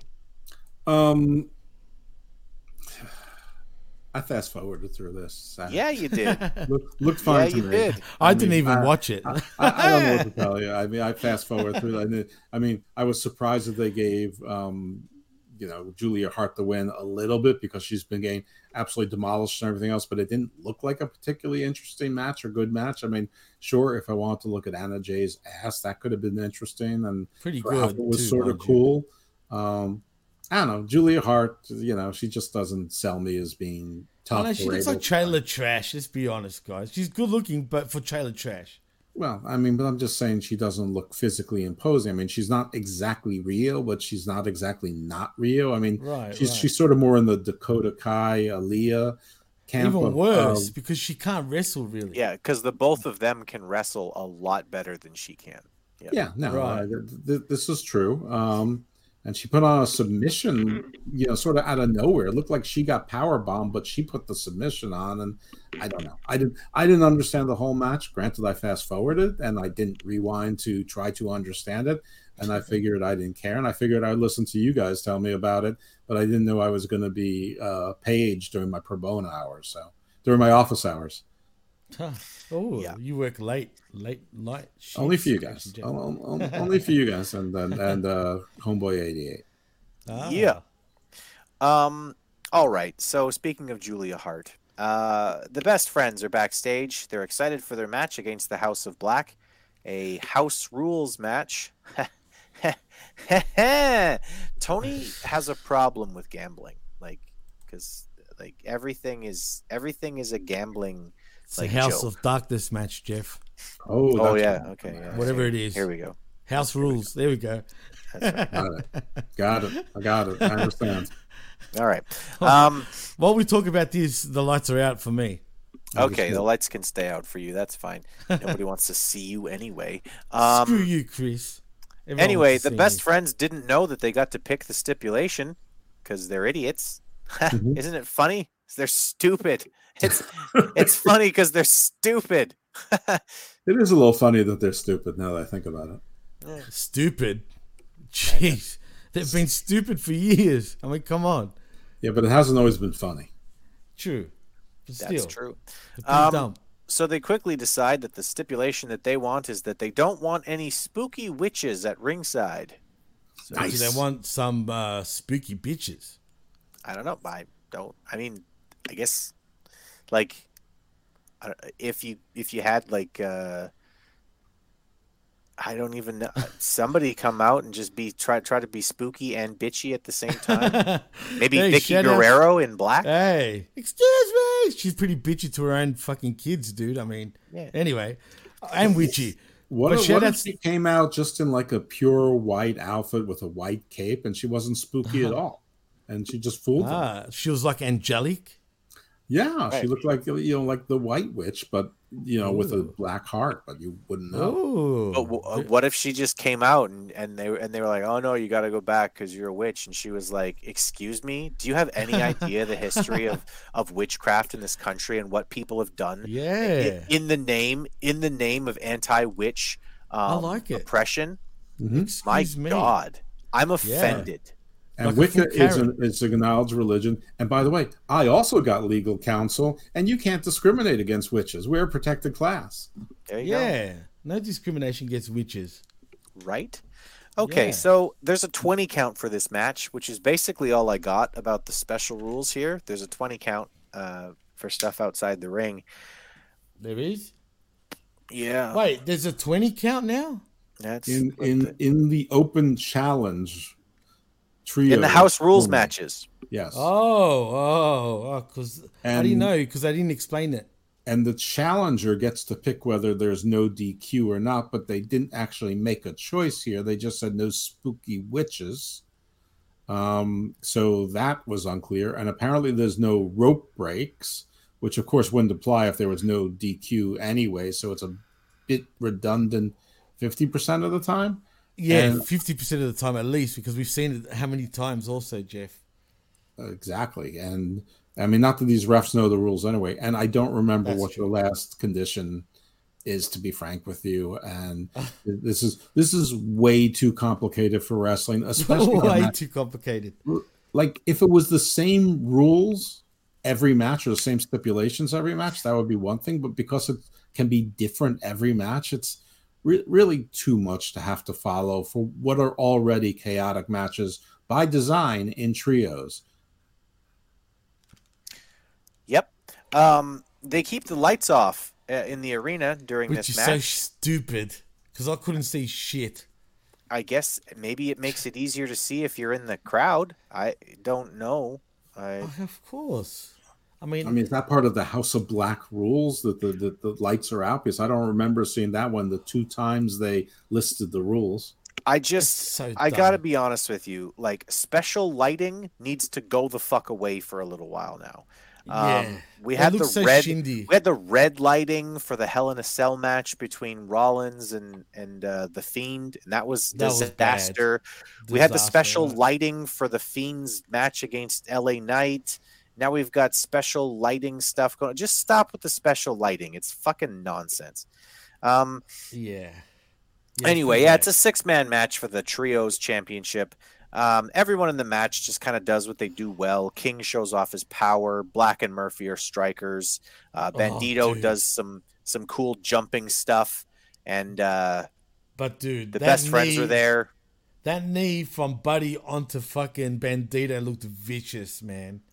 Looked great. I- I've been saying, and I'll continue to say this: like, if Murphy could, if Murphy, I think Murphy has done a disservice being in this group, and I think that him Yeah. with a heel manager would be really fucking good because I actually think that bell to bell, Murphy's one of the best guys they have on the roster. Yeah, in ring, in terms of in ring, absolutely. But he's bland as a personality, unfortunately. And he's got to relax. He's got to be, he's got, clearly he's jealous of uh, Dum Dum in real life, Jeff. I mean, did you see what he's been doing on social media? Yeah, well, your name might be on your on her backside, but I get to touch it every night. Chill I the fuck right? out, buddy. Relax. Stop, stop, stop, kill, stop still killing your girlfriend's thing because she Yeah. she's the uh, she's the star right now. Now, I mean, this is this is honestly like if uh, if somebody was dating a famous actress and then showed up on every red carpet to be like, you, you know that those kisses in that movie are fake, right, guys? I'm I'm a real boyfriend. I'm I'm I'm the one who actually I actually get to stick my penis inside her. That guy didn't really. That was just fake. That was Well, just for the, like shut wow. the fuck up, Murphy. What the fuck I is know wrong with he's you? he's a fucking clown for doing that because he. Why do you truly have to keep reminding us? We know. We fucking know. know. He needs to shut the fuck up, and he's clearly he gets jealous easy. Chris, it's anything I can think of, dude. Clearly, he feels threatened by Dum Dum. I guess so. Anyway, yeah, this was a pretty, uh, uh, it was a pretty all right match. There was some interesting things, like you said. That knee from Murphy on Wow. Bandito looked sick. Um, oh my! I think that hurt him legitly. Black's work is always good. I really like Aleister Black or what Malachi Black. Um, and- Black. And King is actually pretty good too in the ring, like bell to bell. He's fun. Um, I the like three of this them gel perfectly together, though, for sure. Yeah, no, they do, they do, and uh, keep them together. Keep keep rolling with this. Um, anyway, the the House of Black wins, and uh, right away we go to backstage where Orange Cassidy's laying on the ground, and one of the guys from Aussie Open seems Oh, to God. help me help me here. He seems Oh. to have the WWE Cruiserweight title, one of the, The WWE tag team IWGP belts, belts, and and he picks up the international title. And he had the SmackDown WWE Tag Team Championship, the blue one. I don't know if you saw that. No, I thought it was the cruiserweight title. It No, was, that blue. was the blue. That's purple. The Cruiserweight Championship. Oh, I was too busy trying to figure out who it was. Yeah, you know what? I won't lie. I kind of didn't realize who it was either at first until he started going Aussie, Aussie, Aussie, oh, oh, oh, oh, whatever the fuck. the fact right? that you didn't know who the Aussie I Open kid you guy not, I didn't is like- click, man. I didn't mm. click, and then on top of that, once I did click, and you know me, guys, I've been talking how much I like Aussie Open, but I will say this: this cringed the fuck out of me, man. Mm. Sure. And why is it even necessary? How how does this help anything? Like why It isn't made no this, sense. Why isn't this PAC? Why isn't this why Ugh. Nero came back? Why why isn't this Kip Sabian, who I've never been a fan of, but he had an absolutely brilliant match when he challenged for for that title. I, I think it was with Orange Cassidy, in fact. Though it Yep. might have been with PAC. Oh yes, no, But- no. Oh, It was Cassidy, and it was a good match. his psychology was amazing. Um, wow. You know, I, I, you know, why are they importing somebody, and why are they importing somebody who's, I mean, let's let's be frank, it's not particularly important. Yeah, he's got a bunch of belts. So what? He's a tag team wrestler in a solos match, so there's not a whole lot of tension here. So, w- what's the point? I mean, at least if they brought in, I don't know, Naito, you know, who, who's Oh, maybe I'd on the back end of his that. career or whatever. he. But but at least he's a star, and you could see him getting the title, and that can be an angle where Oh, Orange no Cassidy doubt. wants to get his title back at Forbidden Door Wow. two in two That's months. the best thing you've Right? ever said, Jeff. I mean, I agree. At least One something that makes sense. I mean, it, it- instead it's it's this guy. I mean, you know, one of the two, the the one that I call a, a, a tall jar of mayonnaise, and the other one is like a Hellman squat jar of mayonnaise. They're named after tennis. Okay, with citrus. Jeff? Um, yeah, I don't. I, and is he doing a belt collector gimmick? I don't understand what the fuck the thing with the belts was. Why? I why guess- is he? Why does he legally allowed to have a WWE title in his hand? What the fuck is that? It's probably a mock up, obviously. You know, there's a lot of indies out there that make belts that look exactly like the WWE Championships, but there's a slight difference. I'm assuming it's some shindy promotion from somewhere. No, I'm, I'm sure But it's no. one of the Japanese belts that he has. But Oh, who the I mean, fuck knows? But, but, but why, why is he allowed in the locker room? I don't have a clue. I, I have no idea, Jeff. I mean, I, I can't answer that question. You're gonna have to ask this bloke. Which one? I, I mean, can't tell the difference. well, that's debatable too. I mean, either one. You can. I mean, seriously, I I have no idea. Or could it be just this bloke? Oh, him I know. Uh, Yeah, that, that guy. Yeah. Um, It's Bizarro World in fucking AEW. I have no idea why why this happened, why he was weird in saying it. I have no idea. I can't answer this question. I was kind of shocked too. Well, speaking of cocaine, um, Jungle Boy needs to get some the next time he does a video package because, Oof. god damn, there was a video hype package, and I say hype like this was this was not hype at all, even a little bit. Um, Yeah, this is bad. Jungle Boy is a fucking charisma vacuum. Uh, this video package did more to make me not want to see this match than literally anything they've done so far. Yo, yo, homeboy, we've already mentioned you a million times and you haven't even heard it. Talk about how old you are. yeah. You're old. Anyway. Nothing to add. Jungle, Jungle Boy is an absolute zero. Yeah. Yeah, I know. There's nothing to add, really. I couldn't give a fuck about Jungle Boy. All right, Really. sounds good.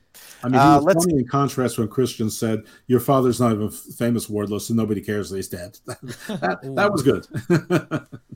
Speaking of paranoid, though, and Buddy Murphy, look, he's paranoid now. What? Why? Relax, homeboy. It's nothing but love, bro. We're It's talking about your brothers. It was, it was just about the gay sex videos. Yeah, like Homeboy 77, Homeboy 1984. We're talking about all them. All right, the dick pics with Riddle with you- with you nearby, Yeah, yeah, yeah, with Riddle. just in camera shot. Anyway. Strange angles. Yeah, Didn't know you could float. actually. Ooh, he could float. Jeez. Anyway, Chris. Did he go? What happened?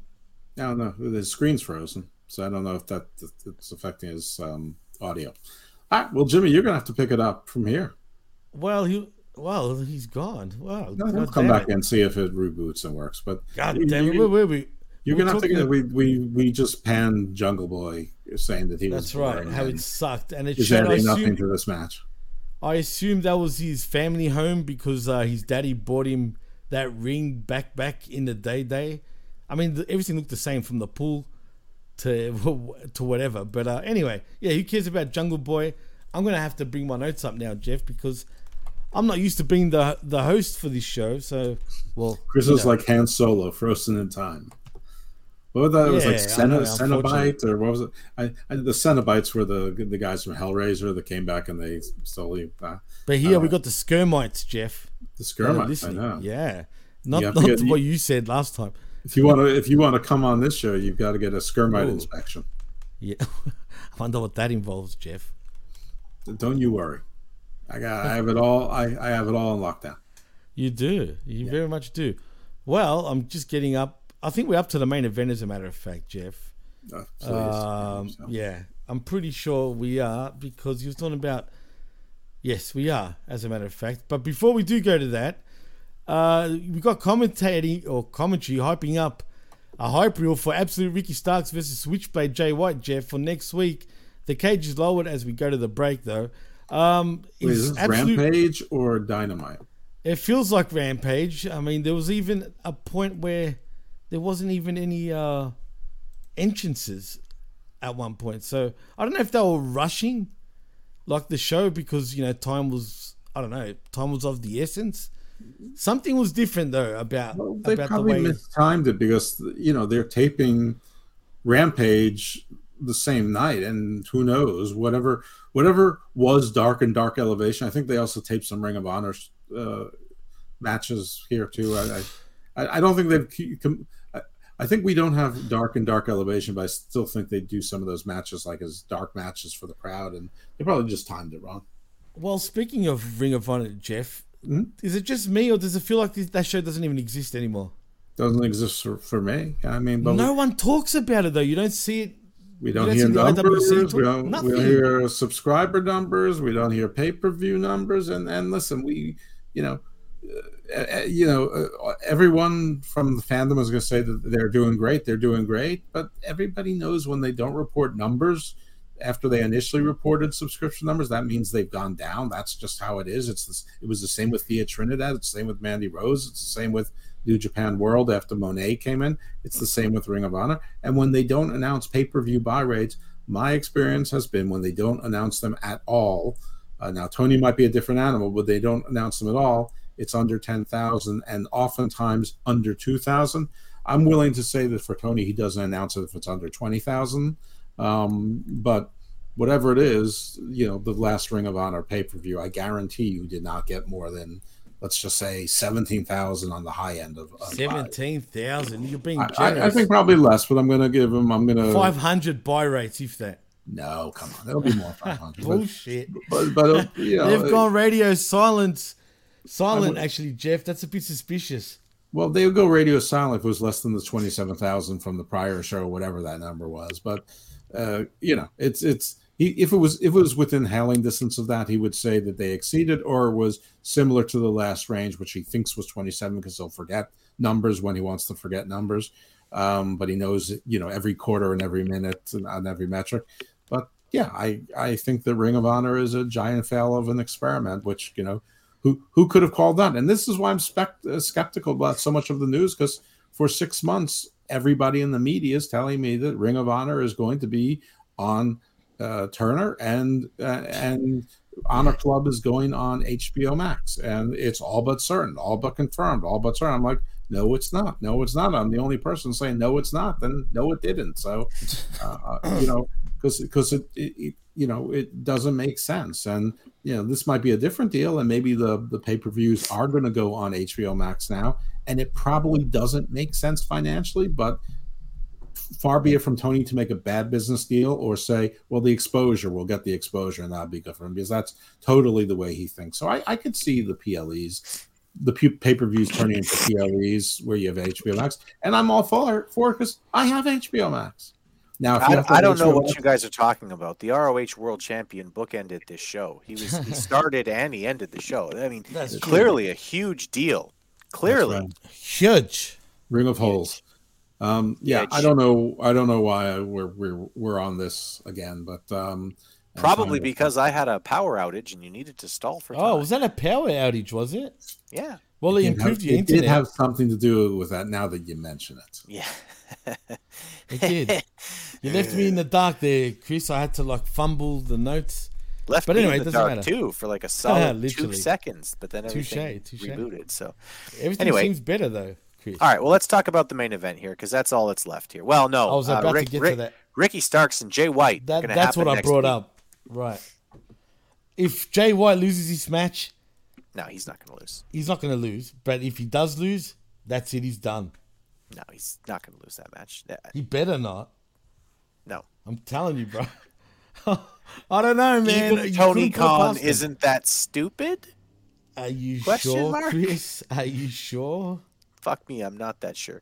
Um, ah, exactly. I am sure that uh, "Wild Thing" is a bad fucking song for a heel. I I don't I I don't, I don't know, man. Wild Thing hits, the crowd starts singing along. It's like, yeah, that's a that's a great classic heel spot there.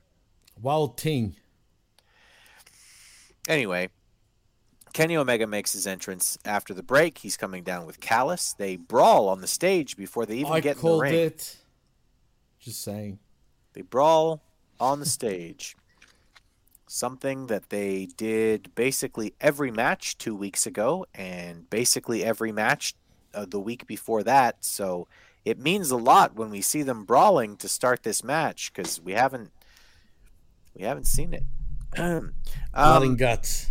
Danielson's on commentary. The Bucks and the Combat Club, they basically come out and they start brawling with each other so that the match can't start. Eventually, um, Omega yells at Moxley, so they get in the ring. Um, as soon as they get in the ring, there is a chair wrapped in barbed wire, so everybody bleeds right away. Um, Jeff, do you remember when matches used to build to stuff like this, where they would get in the ring and they would wrestle a little bit, and then they'd go on the outside a bit, and they'd be hitting each other, and then like, you know, five or six, maybe ten minutes into the match, somebody would would pull out a weapon, and then it meant something because like they built to it. Do you remember that? I do remember it. I also remember when you had factions that, that had rivalries and they would have singles matches and tag matches and triples matches and all sorts of gimmick matches and and the cage match would be usually at the end of the match or at least at some pivotal inflection point not sort of right at the beginning the first time they're actually having a regular match on tv but uh yeah, I, you know, it's a new world and I don't understand a lot of things, but thank God you guys are here to shepherd me through it. Long term storytelling, Jeff. That's what it is. What's the story? Well, explosion fucking match, whatever it was, the one that didn't explode. This Mm-hmm. guy is going to call it long term storytelling. You know this, right? That's what it is. I mean, all happen the other previous remember matches. That Moxley lost the lights out unsanctioned match of Full Gear 19. That's right. And he wants revenge now, Jeff. because his jean jacket got stuck on the bed of razor wire, so he couldn't he couldn't beat the ten count. He couldn't. Yeah. He couldn't. There was there was these things involved in the match. There was blood. There was guts. There was just. Can I say, Chris, that that V-Trigger spot where the cage broke, Uh-huh. that looked bad on Kenny, man. That looked like it fucked him up, man. Like the That way he like he landed, on the cage. wrong on his yeah, leg, yeah. dude. So TK, enough of your little toys and your Lego building bullshit with your fucking cages because all it's gonna do is hurt your own friggin' stars, right? And this is just dumb. I mean, I called Don Callis turning on the elite. I said it. I fucking said it weeks ago. Everybody said I know, it. and I said he was going to join the Blackpool Combat The Club. The only question is, does Takeshita betray the elite also? Of course he does. He has to kick out that little shit in Wheeler Yuta. Because Takeshita is the guy that should be helping them, not Adam Page, the actual person I who get that. started this whole thing. Well, look, this is all leading to Kota Ibushi. I keep saying this, right? It has to. Surely it has to. I mean, why wouldn't it be? And if it's not, if Takeshita is going to be your Kota Ibushi with Kenny Omega, then that's pretty disappointing. I assume Takeshita has to join the Blackpool Combat Club, even though he's not from Blackpool, clearly. But nevertheless, it doesn't matter at this point.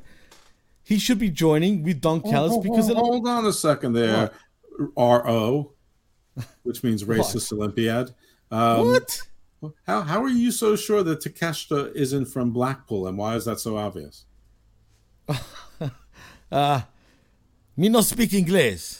I know you're trying to bait me in here, Jeff, but Just asking first of all. First of all, does it sound like he's let me from give you my Europe? Tucker Carlson earnest face. I'm just asking Da- questions. Does he sound like he's from Europe when he speaks? I don't know a lot of people from Europe. That's bullshit. You know That's it. it, that's disingenuous. That's Um, very disingenuous, Jeff. that's a Cut the word. shit, And all right? Cut the is shit. He Yeah. sounds exactly like people from Europe to me. Well, people from Blackpool sound like this. They talk like ah, I'm not even doing that. It's like, hey Jeffrey, are you okay? they talk like that.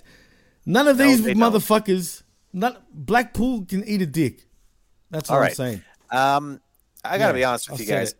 I'm bored to death with this fucking death match crap. I, I mm. just every time they start match. doing it, I just I just roll my eyes. It, It's it. This stuff is impossible. I don't know if it's just my age or what, but it's impossible for me to suspend my disbelief when they start like taking the ring What's apart. suspend when you poke your head?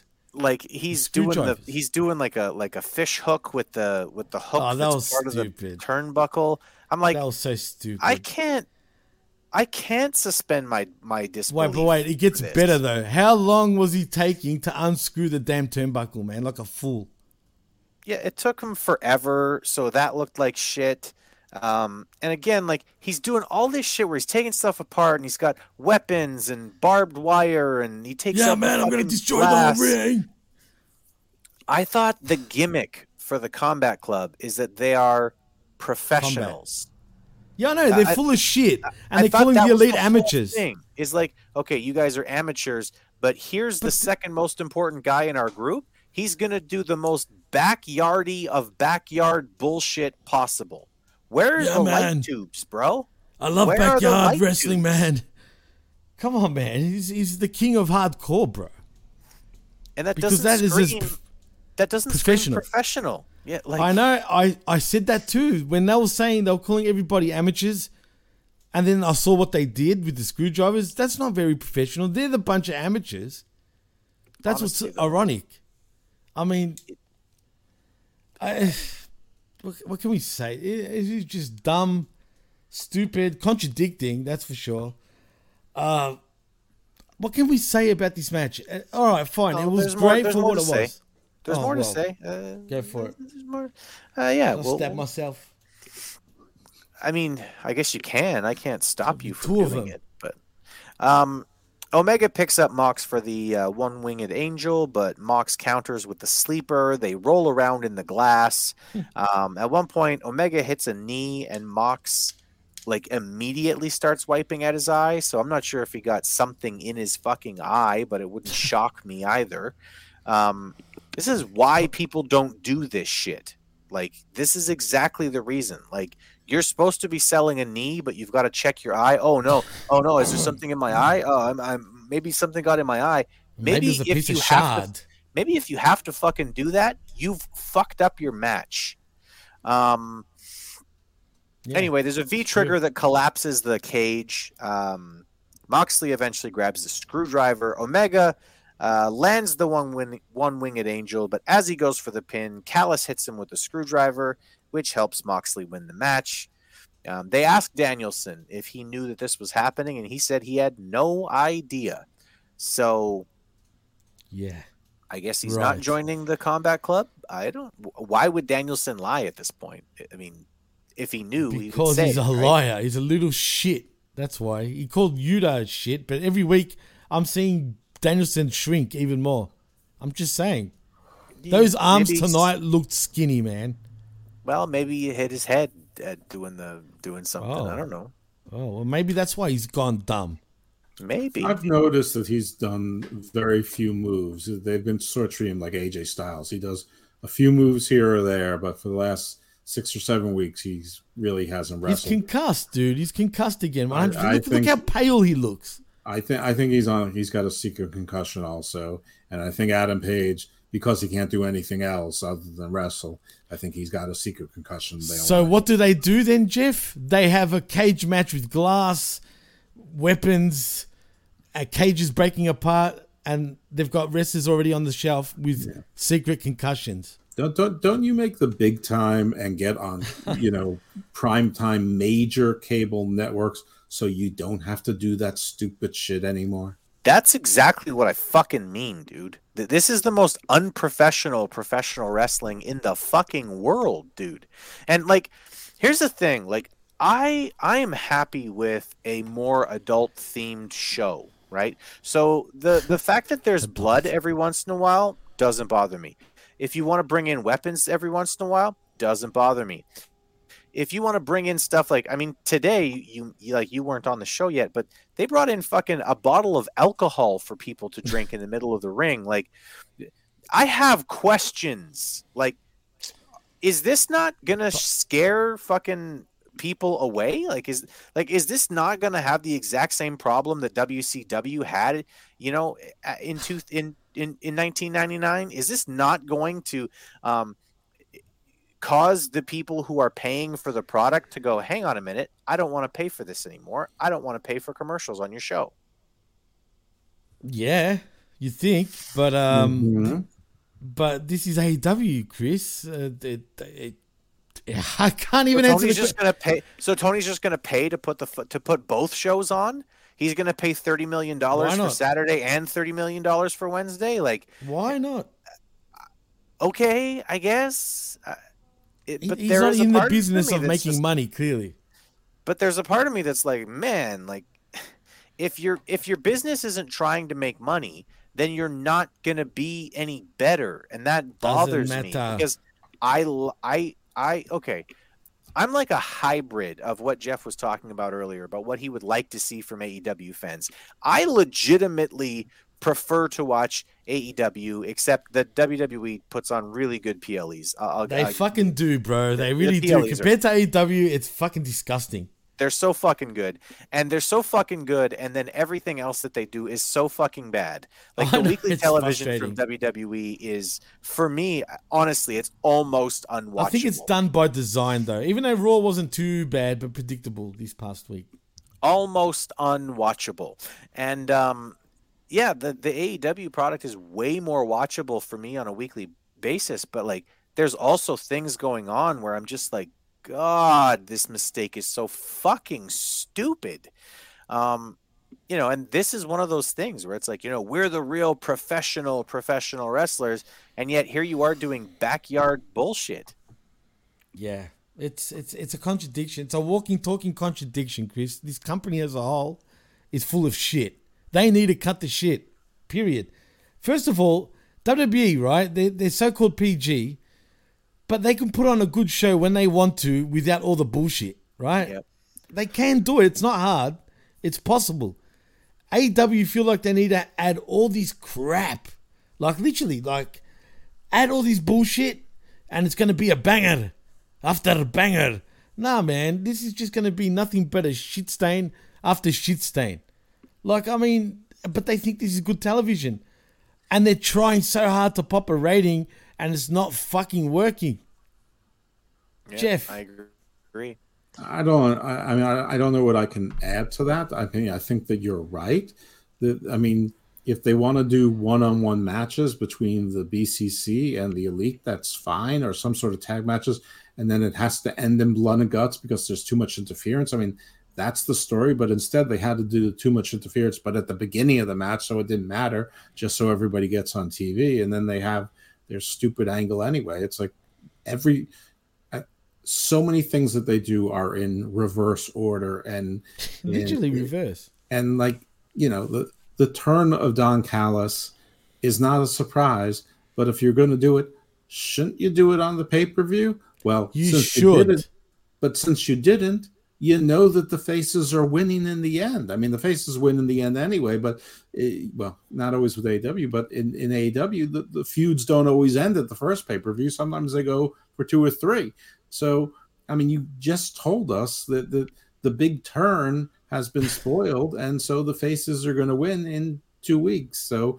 And- know, and that's a, what I mean, pay-per-view Jeff. that I Does- wasn't does- does- buying, now I'm definitely not buying. Lol, the Jeff, elite and that's the thing. Hmm? I said, Oh, lol, yeah. But you get wins. this, Yeah. right, guys? Do, does this company truly? Well, does this company truly know how to actually book? Really, think about it. Like you said, they're not doing it for their go home show. We've got a double or nothing pay per view coming up this month, this month, and they couldn't wait to do this type of shit till then. Just like the week before, guys, when we are talking about the four pillar bullshit that was going on, they couldn't wait till the go home or do it in the middle of the pay per view, where we're guessing if Sammy Z- uh, Sammy Zayn, if Sammy Guevara is going to turn on uh, MJF or not. But instead, they did it last week, and now they don't know what to do between now and fucking double or nothing. They shit themselves why in we're the getting hype videos two and a half weeks, ear- you know, early. It's stupid. It's ass. I just don't get it, man. I don't get how this how this guy thinks and why he thinks this is the right thing to do when it's not. It really isn't. If you're selling a pay per view, Yeah, well, and that's and that's my question is like you know you said like well what what you know what's the what's the point are they even trying to sell the pay-per-view Uh, does does he even care about making money at all like is I'm that convinced even, he's not. Is that even a secondary or tertiary goal of his does he I i, mean think does he legitimately just not fucking care and i mean listen I, I guess that's fine you do whatever the fuck you want you're a billionaire i don't give a shit but like it's hard for me to have any faith that the product's going to get better if you legitimately don't seem to care No what incentive. the audience thinks. Right, but apparently they do. I mean, the AW Marketers will tell you otherwise. That's what's crazy. I guess. I guess. Anyway, um, Well, I think it's there's I mean there's an interesting contrast here that all in let's just say we believe all the tickets are legitimately sold. Right. I mean they seem to be nearing or have exceeded 70,000 which Have is they? What's the number now, Jeff? Actually, last I heard it was around 70,000. I haven't heard Okay. anything since. I mean obviously it exploded up to 60 something and it's sort of been s- slowing down ever since but I mean it's an enormous number and there's no card announced. So I mean you know mm-hmm. we'll, we'll see. I, you know I, I still have my suspicions but this is not about that. The point is that all in in a new market in Britain with you know as an event s- selling 70,000 tickets. This double or nothing pay-per-view which is in two and a half weeks right now the, the place where it's not fully open is about one quarter tickets sold so far. Oh, and apparently in the last month they've sold a grand total of 200 new tickets what a fucking company. so i Honestly. mean yeah they're doing great at all in and that is an enormous success but you're not running britain all the time that's not where your company is based you know that's not the it's, and whether and if it was, you'd wor- oversaturate the market anyway. Right, exactly. Um, you know, and, and they're not doing a whole lot of overseas tours. They're, you know, it'd be foolish for them not to explore other places uh, on an annual basis um, if this is the response. But right here in the backyard, you know, I mean, if there's 3,500 people at Double or Nothing, that's freaking embarrassing. Right, I heard there was fifteen hundred tickets sold right now Yeah, at for that- that- double or nothing. that's about right. I think it was 1,300 like four weeks ago. You you might That's you might literally want to call up some of the people who have bought tickets to all to all in and just be like, listen, we'll pay Fly for your in." fucking plane. Like mm, yeah. we'll pay for your plane. Just come, please. and you wonder why this is the why this is happening. But I, I I'm convinced no one's talking to him because why should they? They probably have tried, but he just doesn't. He'd be like a little kid. Nah, my company. I'll do whatever the fuck I want. Like, It seems what like you that is do? the reaction. Um, oh, I wanted to point out a tweet too um, today from from Mickie James actually. Mickie James. Mickie James, yeah, who is. It really felt like it was pointed at some of your favorites. yes, it did. Um, hang on a second. I just need to find it now. Oh, I And can't not me for it a because change. have. I can't find it because I don't have any fucking internet right now, other than what's going on on my phone. Um, but anyway, basically, she she she said, uh, you know, I'm really glad that when I broke into the business, I listened to the people who were trying to give me Oh, advice, and wow. when the veterans had had an idea, even if I didn't particularly like it, I listened to what they had to say. You know, the professional that I am now. Respect. Even if she So, doesn't like it, she can still take it in. God for Mickie James. I I, I, lo- I love Mickie James anyway because she always has a very. I, I would I would say that most of what Mickie James tweets is very balanced. Um, she doesn't seem like she's uh, like she's clinging to a side of an argument. It seems like she's a pretty balanced person in general. And uh, She's yeah, pretty just calculated though with her tweets sometimes. good.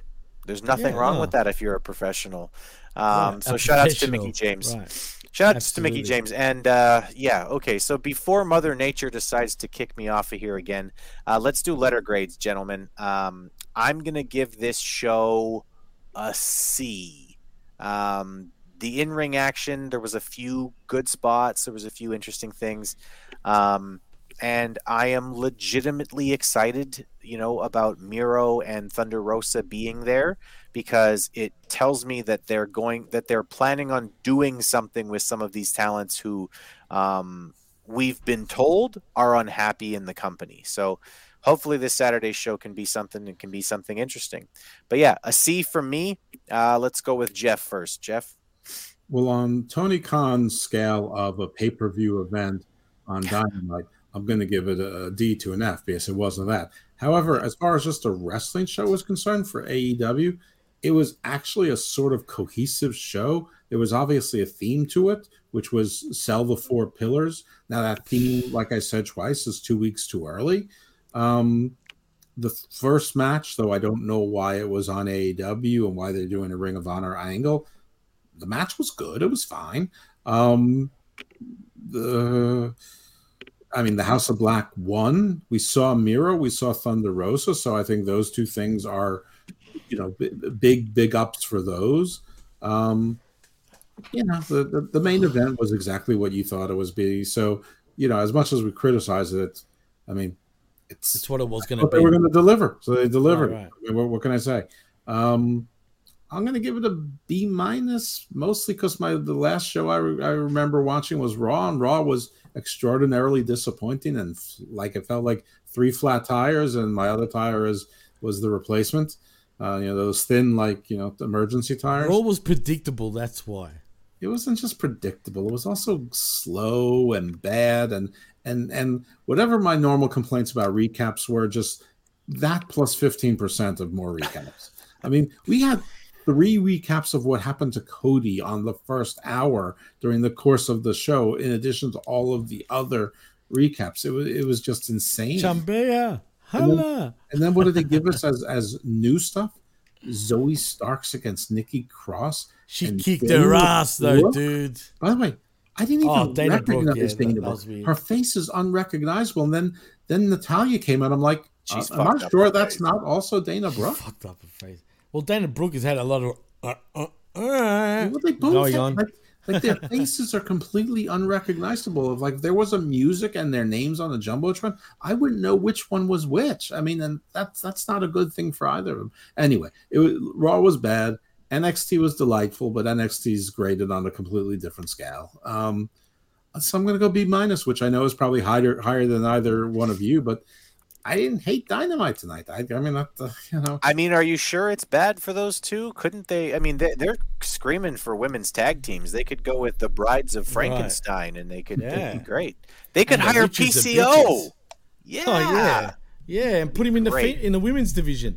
well, you, you, well, you're you're moving things. But listen, if he's not a human and he's a machine, he really he would be gender fluid, right? It's just Yeah. it's whatever he programs him, whatever he uploads. That Trans particular moment. Trans right, is the that's in right. thing. All right, Jimmy. Letter well, grade. T for Trent. No, no, no. No, in all seriousness, I'll give it a C as well. That's what I was going to give it. The only things I liked, yeah, look, Miro. First of all, I hope he went in asking for his release. That's what I'm praying for. That would be gold. That would be I don't think they give TV time for that.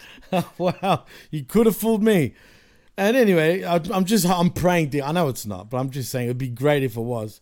Um, so yeah, C C for seeing myself out of this show because uh, yes, the main event delivered because is that's what we're gonna get, right? It was gonna be that, whether you like it or not. This is all Moxley booking, It like you know the way the match is. backyard fucking nonsense. is what it Backyard fuck fest. That's what this was, man. Because uh, Kenny wanted his friendship holes filled. Just saying. That's true. His friendship did. holds.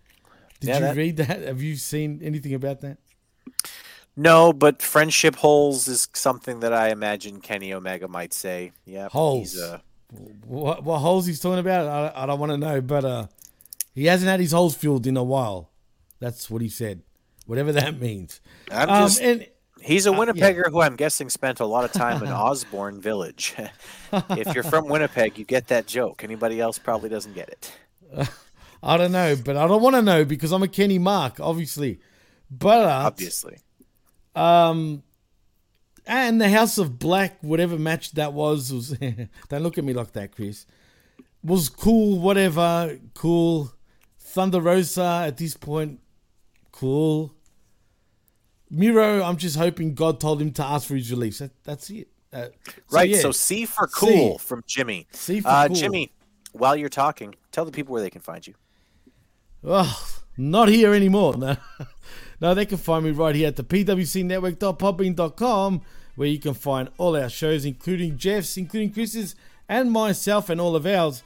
Also, like and subscribe at channelattitude.com, where for five bucks you get the best talk in pro wrestling, and we truly mean that. Five bucks. It doesn't cost much. Just sign up now today for five dollars. Also, HammyMediaGroup.podbean.com, where you can find our affiliate shows, including Jeff's. And if you want to follow me on Twitter, you can at DJ MassFX, and also you can follow us at the PWC Network. So yeah, that's about it, Chris, for me.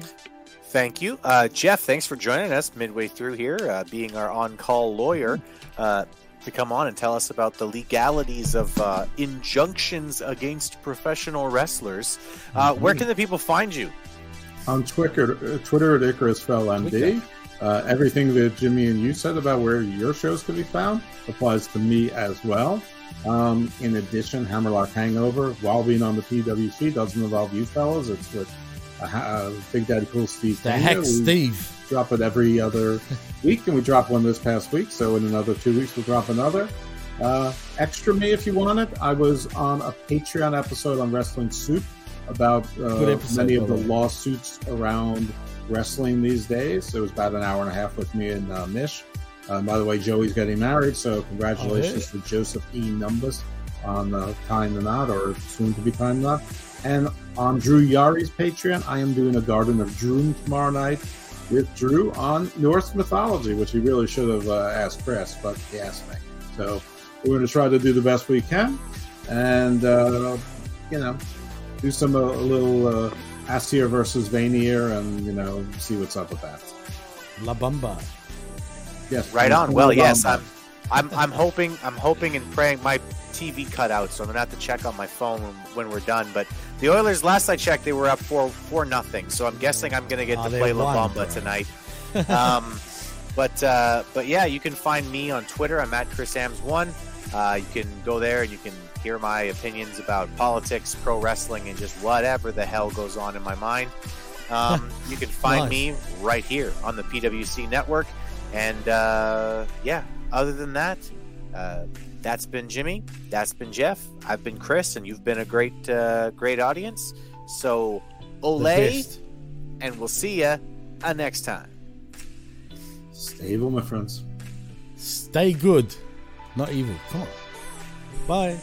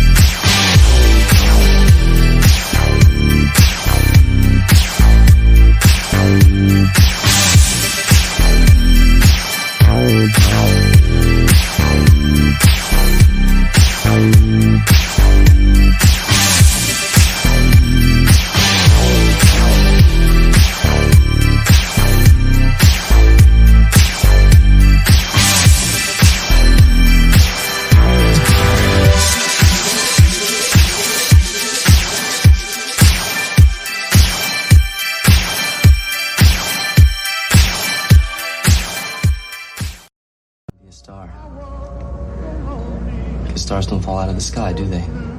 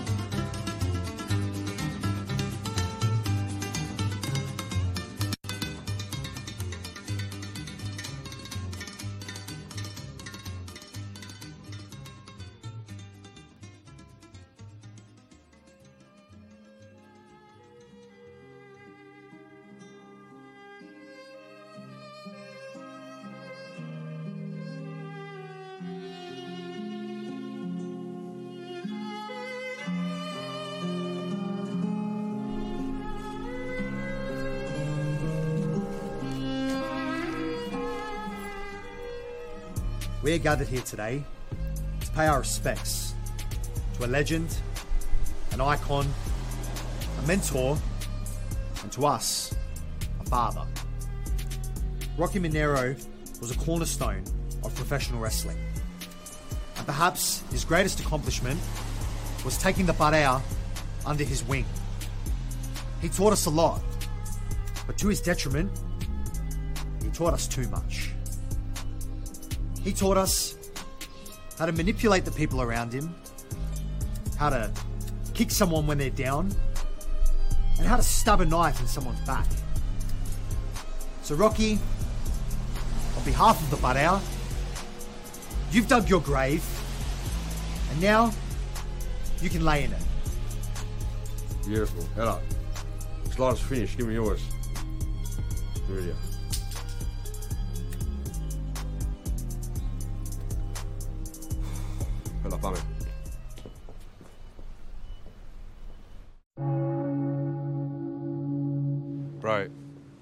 If you want to be the tag team champions, we've got to stop killing people.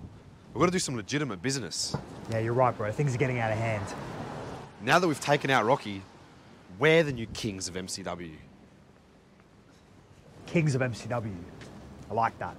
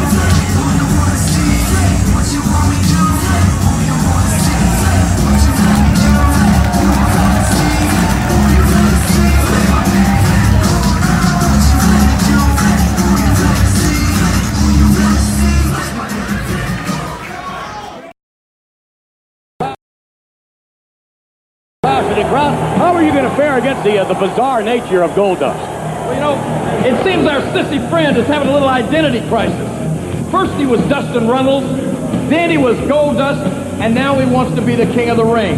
Well, we all saw you out here with tears running down your face, wondering why your old man, old Dust, don't love you anymore. Well, I know Dusty Rhodes, and he told me why. It's because you married the biggest gold digger in Georgia, then you put on a woman's wig, and you went around the ring kissing men like a flaming fag. Well, let me tell you something. They're gonna all have tears running down their face tonight. Bring that gold digger to the ring and bring that little brat Dakota with her. What? Because I'm gonna tell you this. They're gonna all have tears running down their face when I'm through with you. And what'd you name that brat? Dakota? You should have named her Target, because I heard everybody in Atlanta had a shot at it. All right.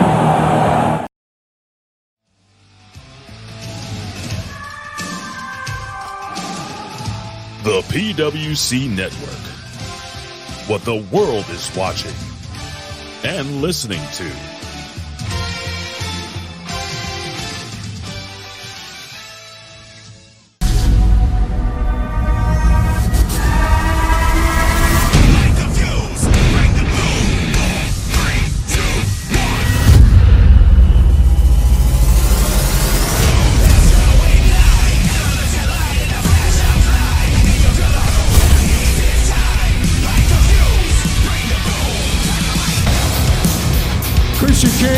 That Wardlow and Arn Anderson are not here tonight, and you have really put your fans want to know you put yourself to the number one contender to the TNT Championship.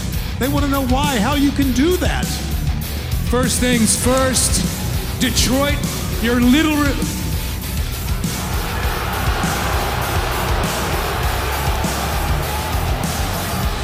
You're literally the worst city in the country, so keep quiet while I conduct my business. So you want to know why, Tony? I am the number one contender for the TNT Championship. It's simple. Because I'm Christian Cage. That's why.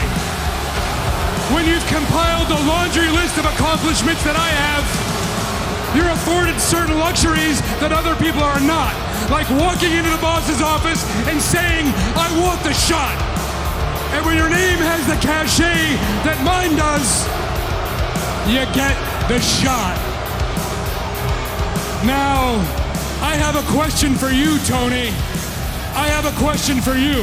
All right. What's with all these wrestlers in AEW and their daddy issues? I, I don't know. What do you mean? It's simple. Much like my previous opponent,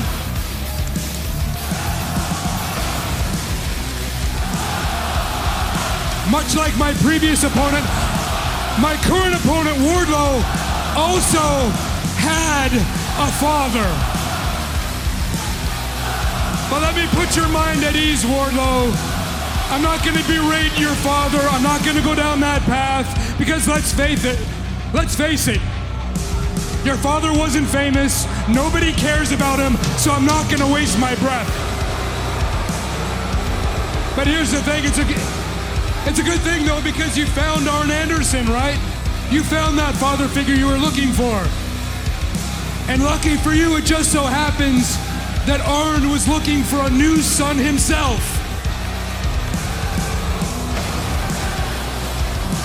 That's right. You may or may not know that Arn Anderson's son, Brock, is under contract and is a wrestler here at AEW. And I'm going to go out on a limb right now and I'm going to say that Arn Anderson is nothing more than a bold-faced liar because he said the last thing he wanted to do in this business was to send his son Brock down the right path. He wanted to set him up for success.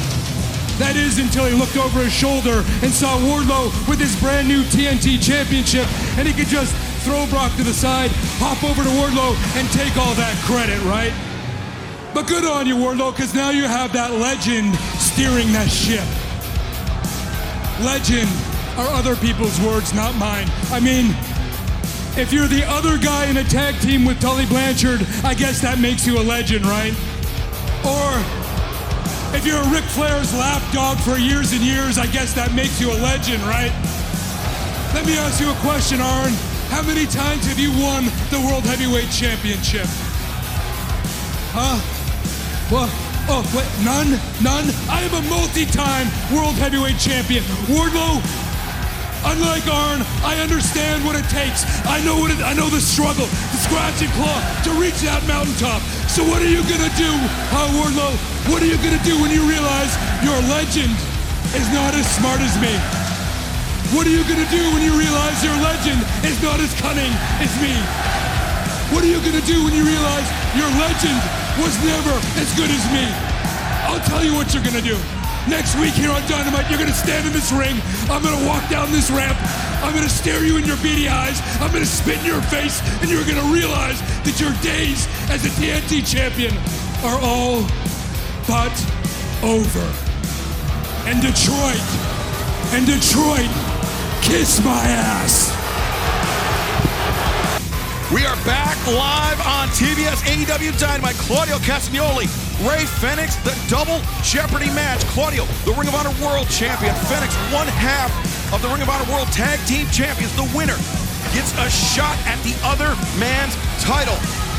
Take a look at this crowd that we have. You saw it right as we came back from the break. We are at Little Caesars Arena. We are at the home of the Pistons and the Red Wings, and we've got a jam-packed crowd here tonight. And don't miss AEW Rampage coming your way. Special date and time. This coming Saturday, 10 9 Central on TNT. Claudio Castagnoli, the oh. gut wrench off the ropes. Such raw power. Claudio covers. Bartling is hooked and Fenix barely kicking out. Now, throughout the break, we saw that Claudio tried to ground Rey Fenix, which is smart. But now he's just bopping him around and bumping him around the ring, which is doubly smart. Let's watch this gut wrench as we just saw off the ropes here, off the second top rope, I should say. Claudio Castagnoli, the 38th Ring of Honor World Champion, having won the title last December, defeating Chris Jericho, made seven successful defenses of the title. His most notable defense coming against Eddie Kingston, Ring of Honor Supercard of Honor in March. Speaking of Kingston, Eddie underwent successful hernia surgery yesterday. We'd like to wish him a speedy recovery. Can't wait to see him back in the ring. But now, eyes back on this match. Eyes back on this firefight erupting in the center of the ring. Fenix goes through the ropes. Hook kick misses. The thrust kick lands. Oh, man, he tell you what, he brought it, and he had to. What a shot. Great timing because Claudio had ducked out of the way of the spin kick that time, but he caught it. And that's just a glancing blow up the chin.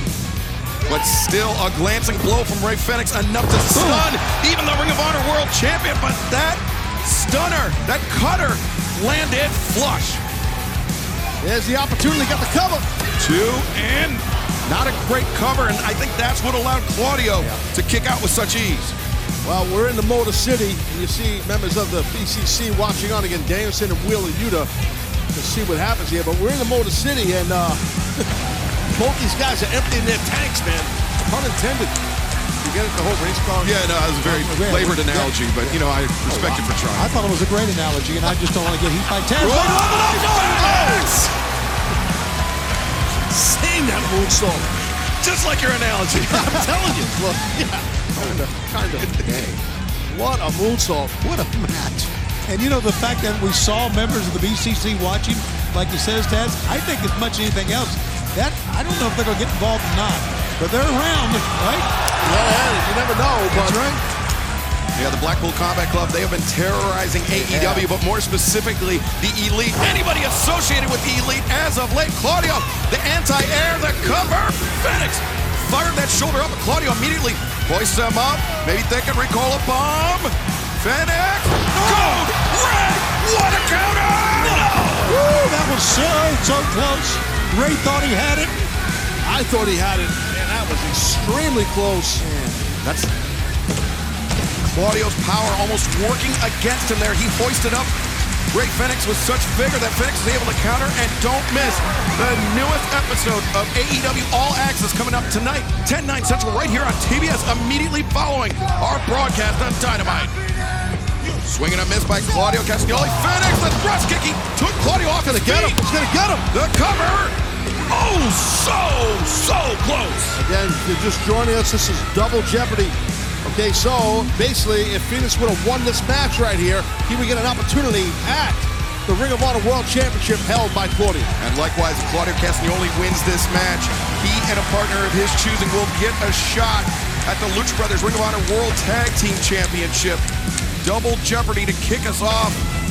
And don't forget, in our main event, the steel cage match, Jon Moxley of the Blackpool Combat Club, Kenny Omega of the Elite one-on-one. Claudio Castagnoli, oh, oh, up on Mary Lauder slide. One, two, go! Great toughness by Rey Fenix, but Claudio now the hammer and anvil elbows. You can tell by Fenix's posture, he is wilting under this pressure. Oh, God, yeah, look, he's rocking his jaw as well. And now the arms crisscross. He's got him, he's got him, he's got him. Bomb! One, two, three! The winner of this match, the Ring of Honor World Champion, Claudio Castagnoli. Outstanding battle right there to kick this show off. Wow, that was something. Now they get a Ring of Honor Tag Team Championship shot. They being the BCC. Yeah, but what, Claudio- con- what configuration will it be, Excalibur? Claudio, he could pick Bryan Danielson, he could pick Wheeler Yuta, he could pick Jon Moxley to challenge the Lucha Brothers. And speaking of Moxley, he will be one half of our main event tonight on Dynamite. This is a pay per view on TBS. Moxley, Omega, locked inside a solid steel cage. And right now, I understand our cameras are in the. That can't possibly be right.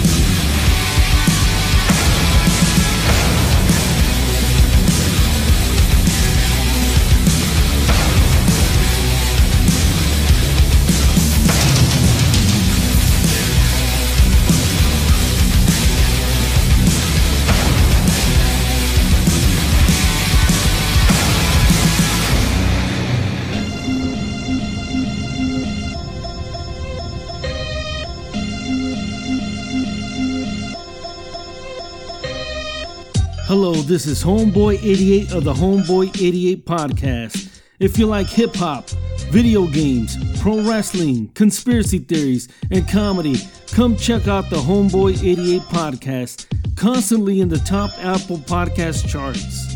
Check out my back catalog featuring some of the funniest wrestling shows ever created. The Homeboy 88 podcast. Search for it and listen today.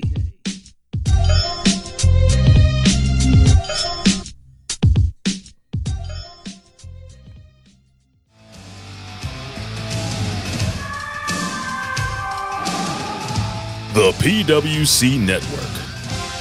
What the world is watching and listening to.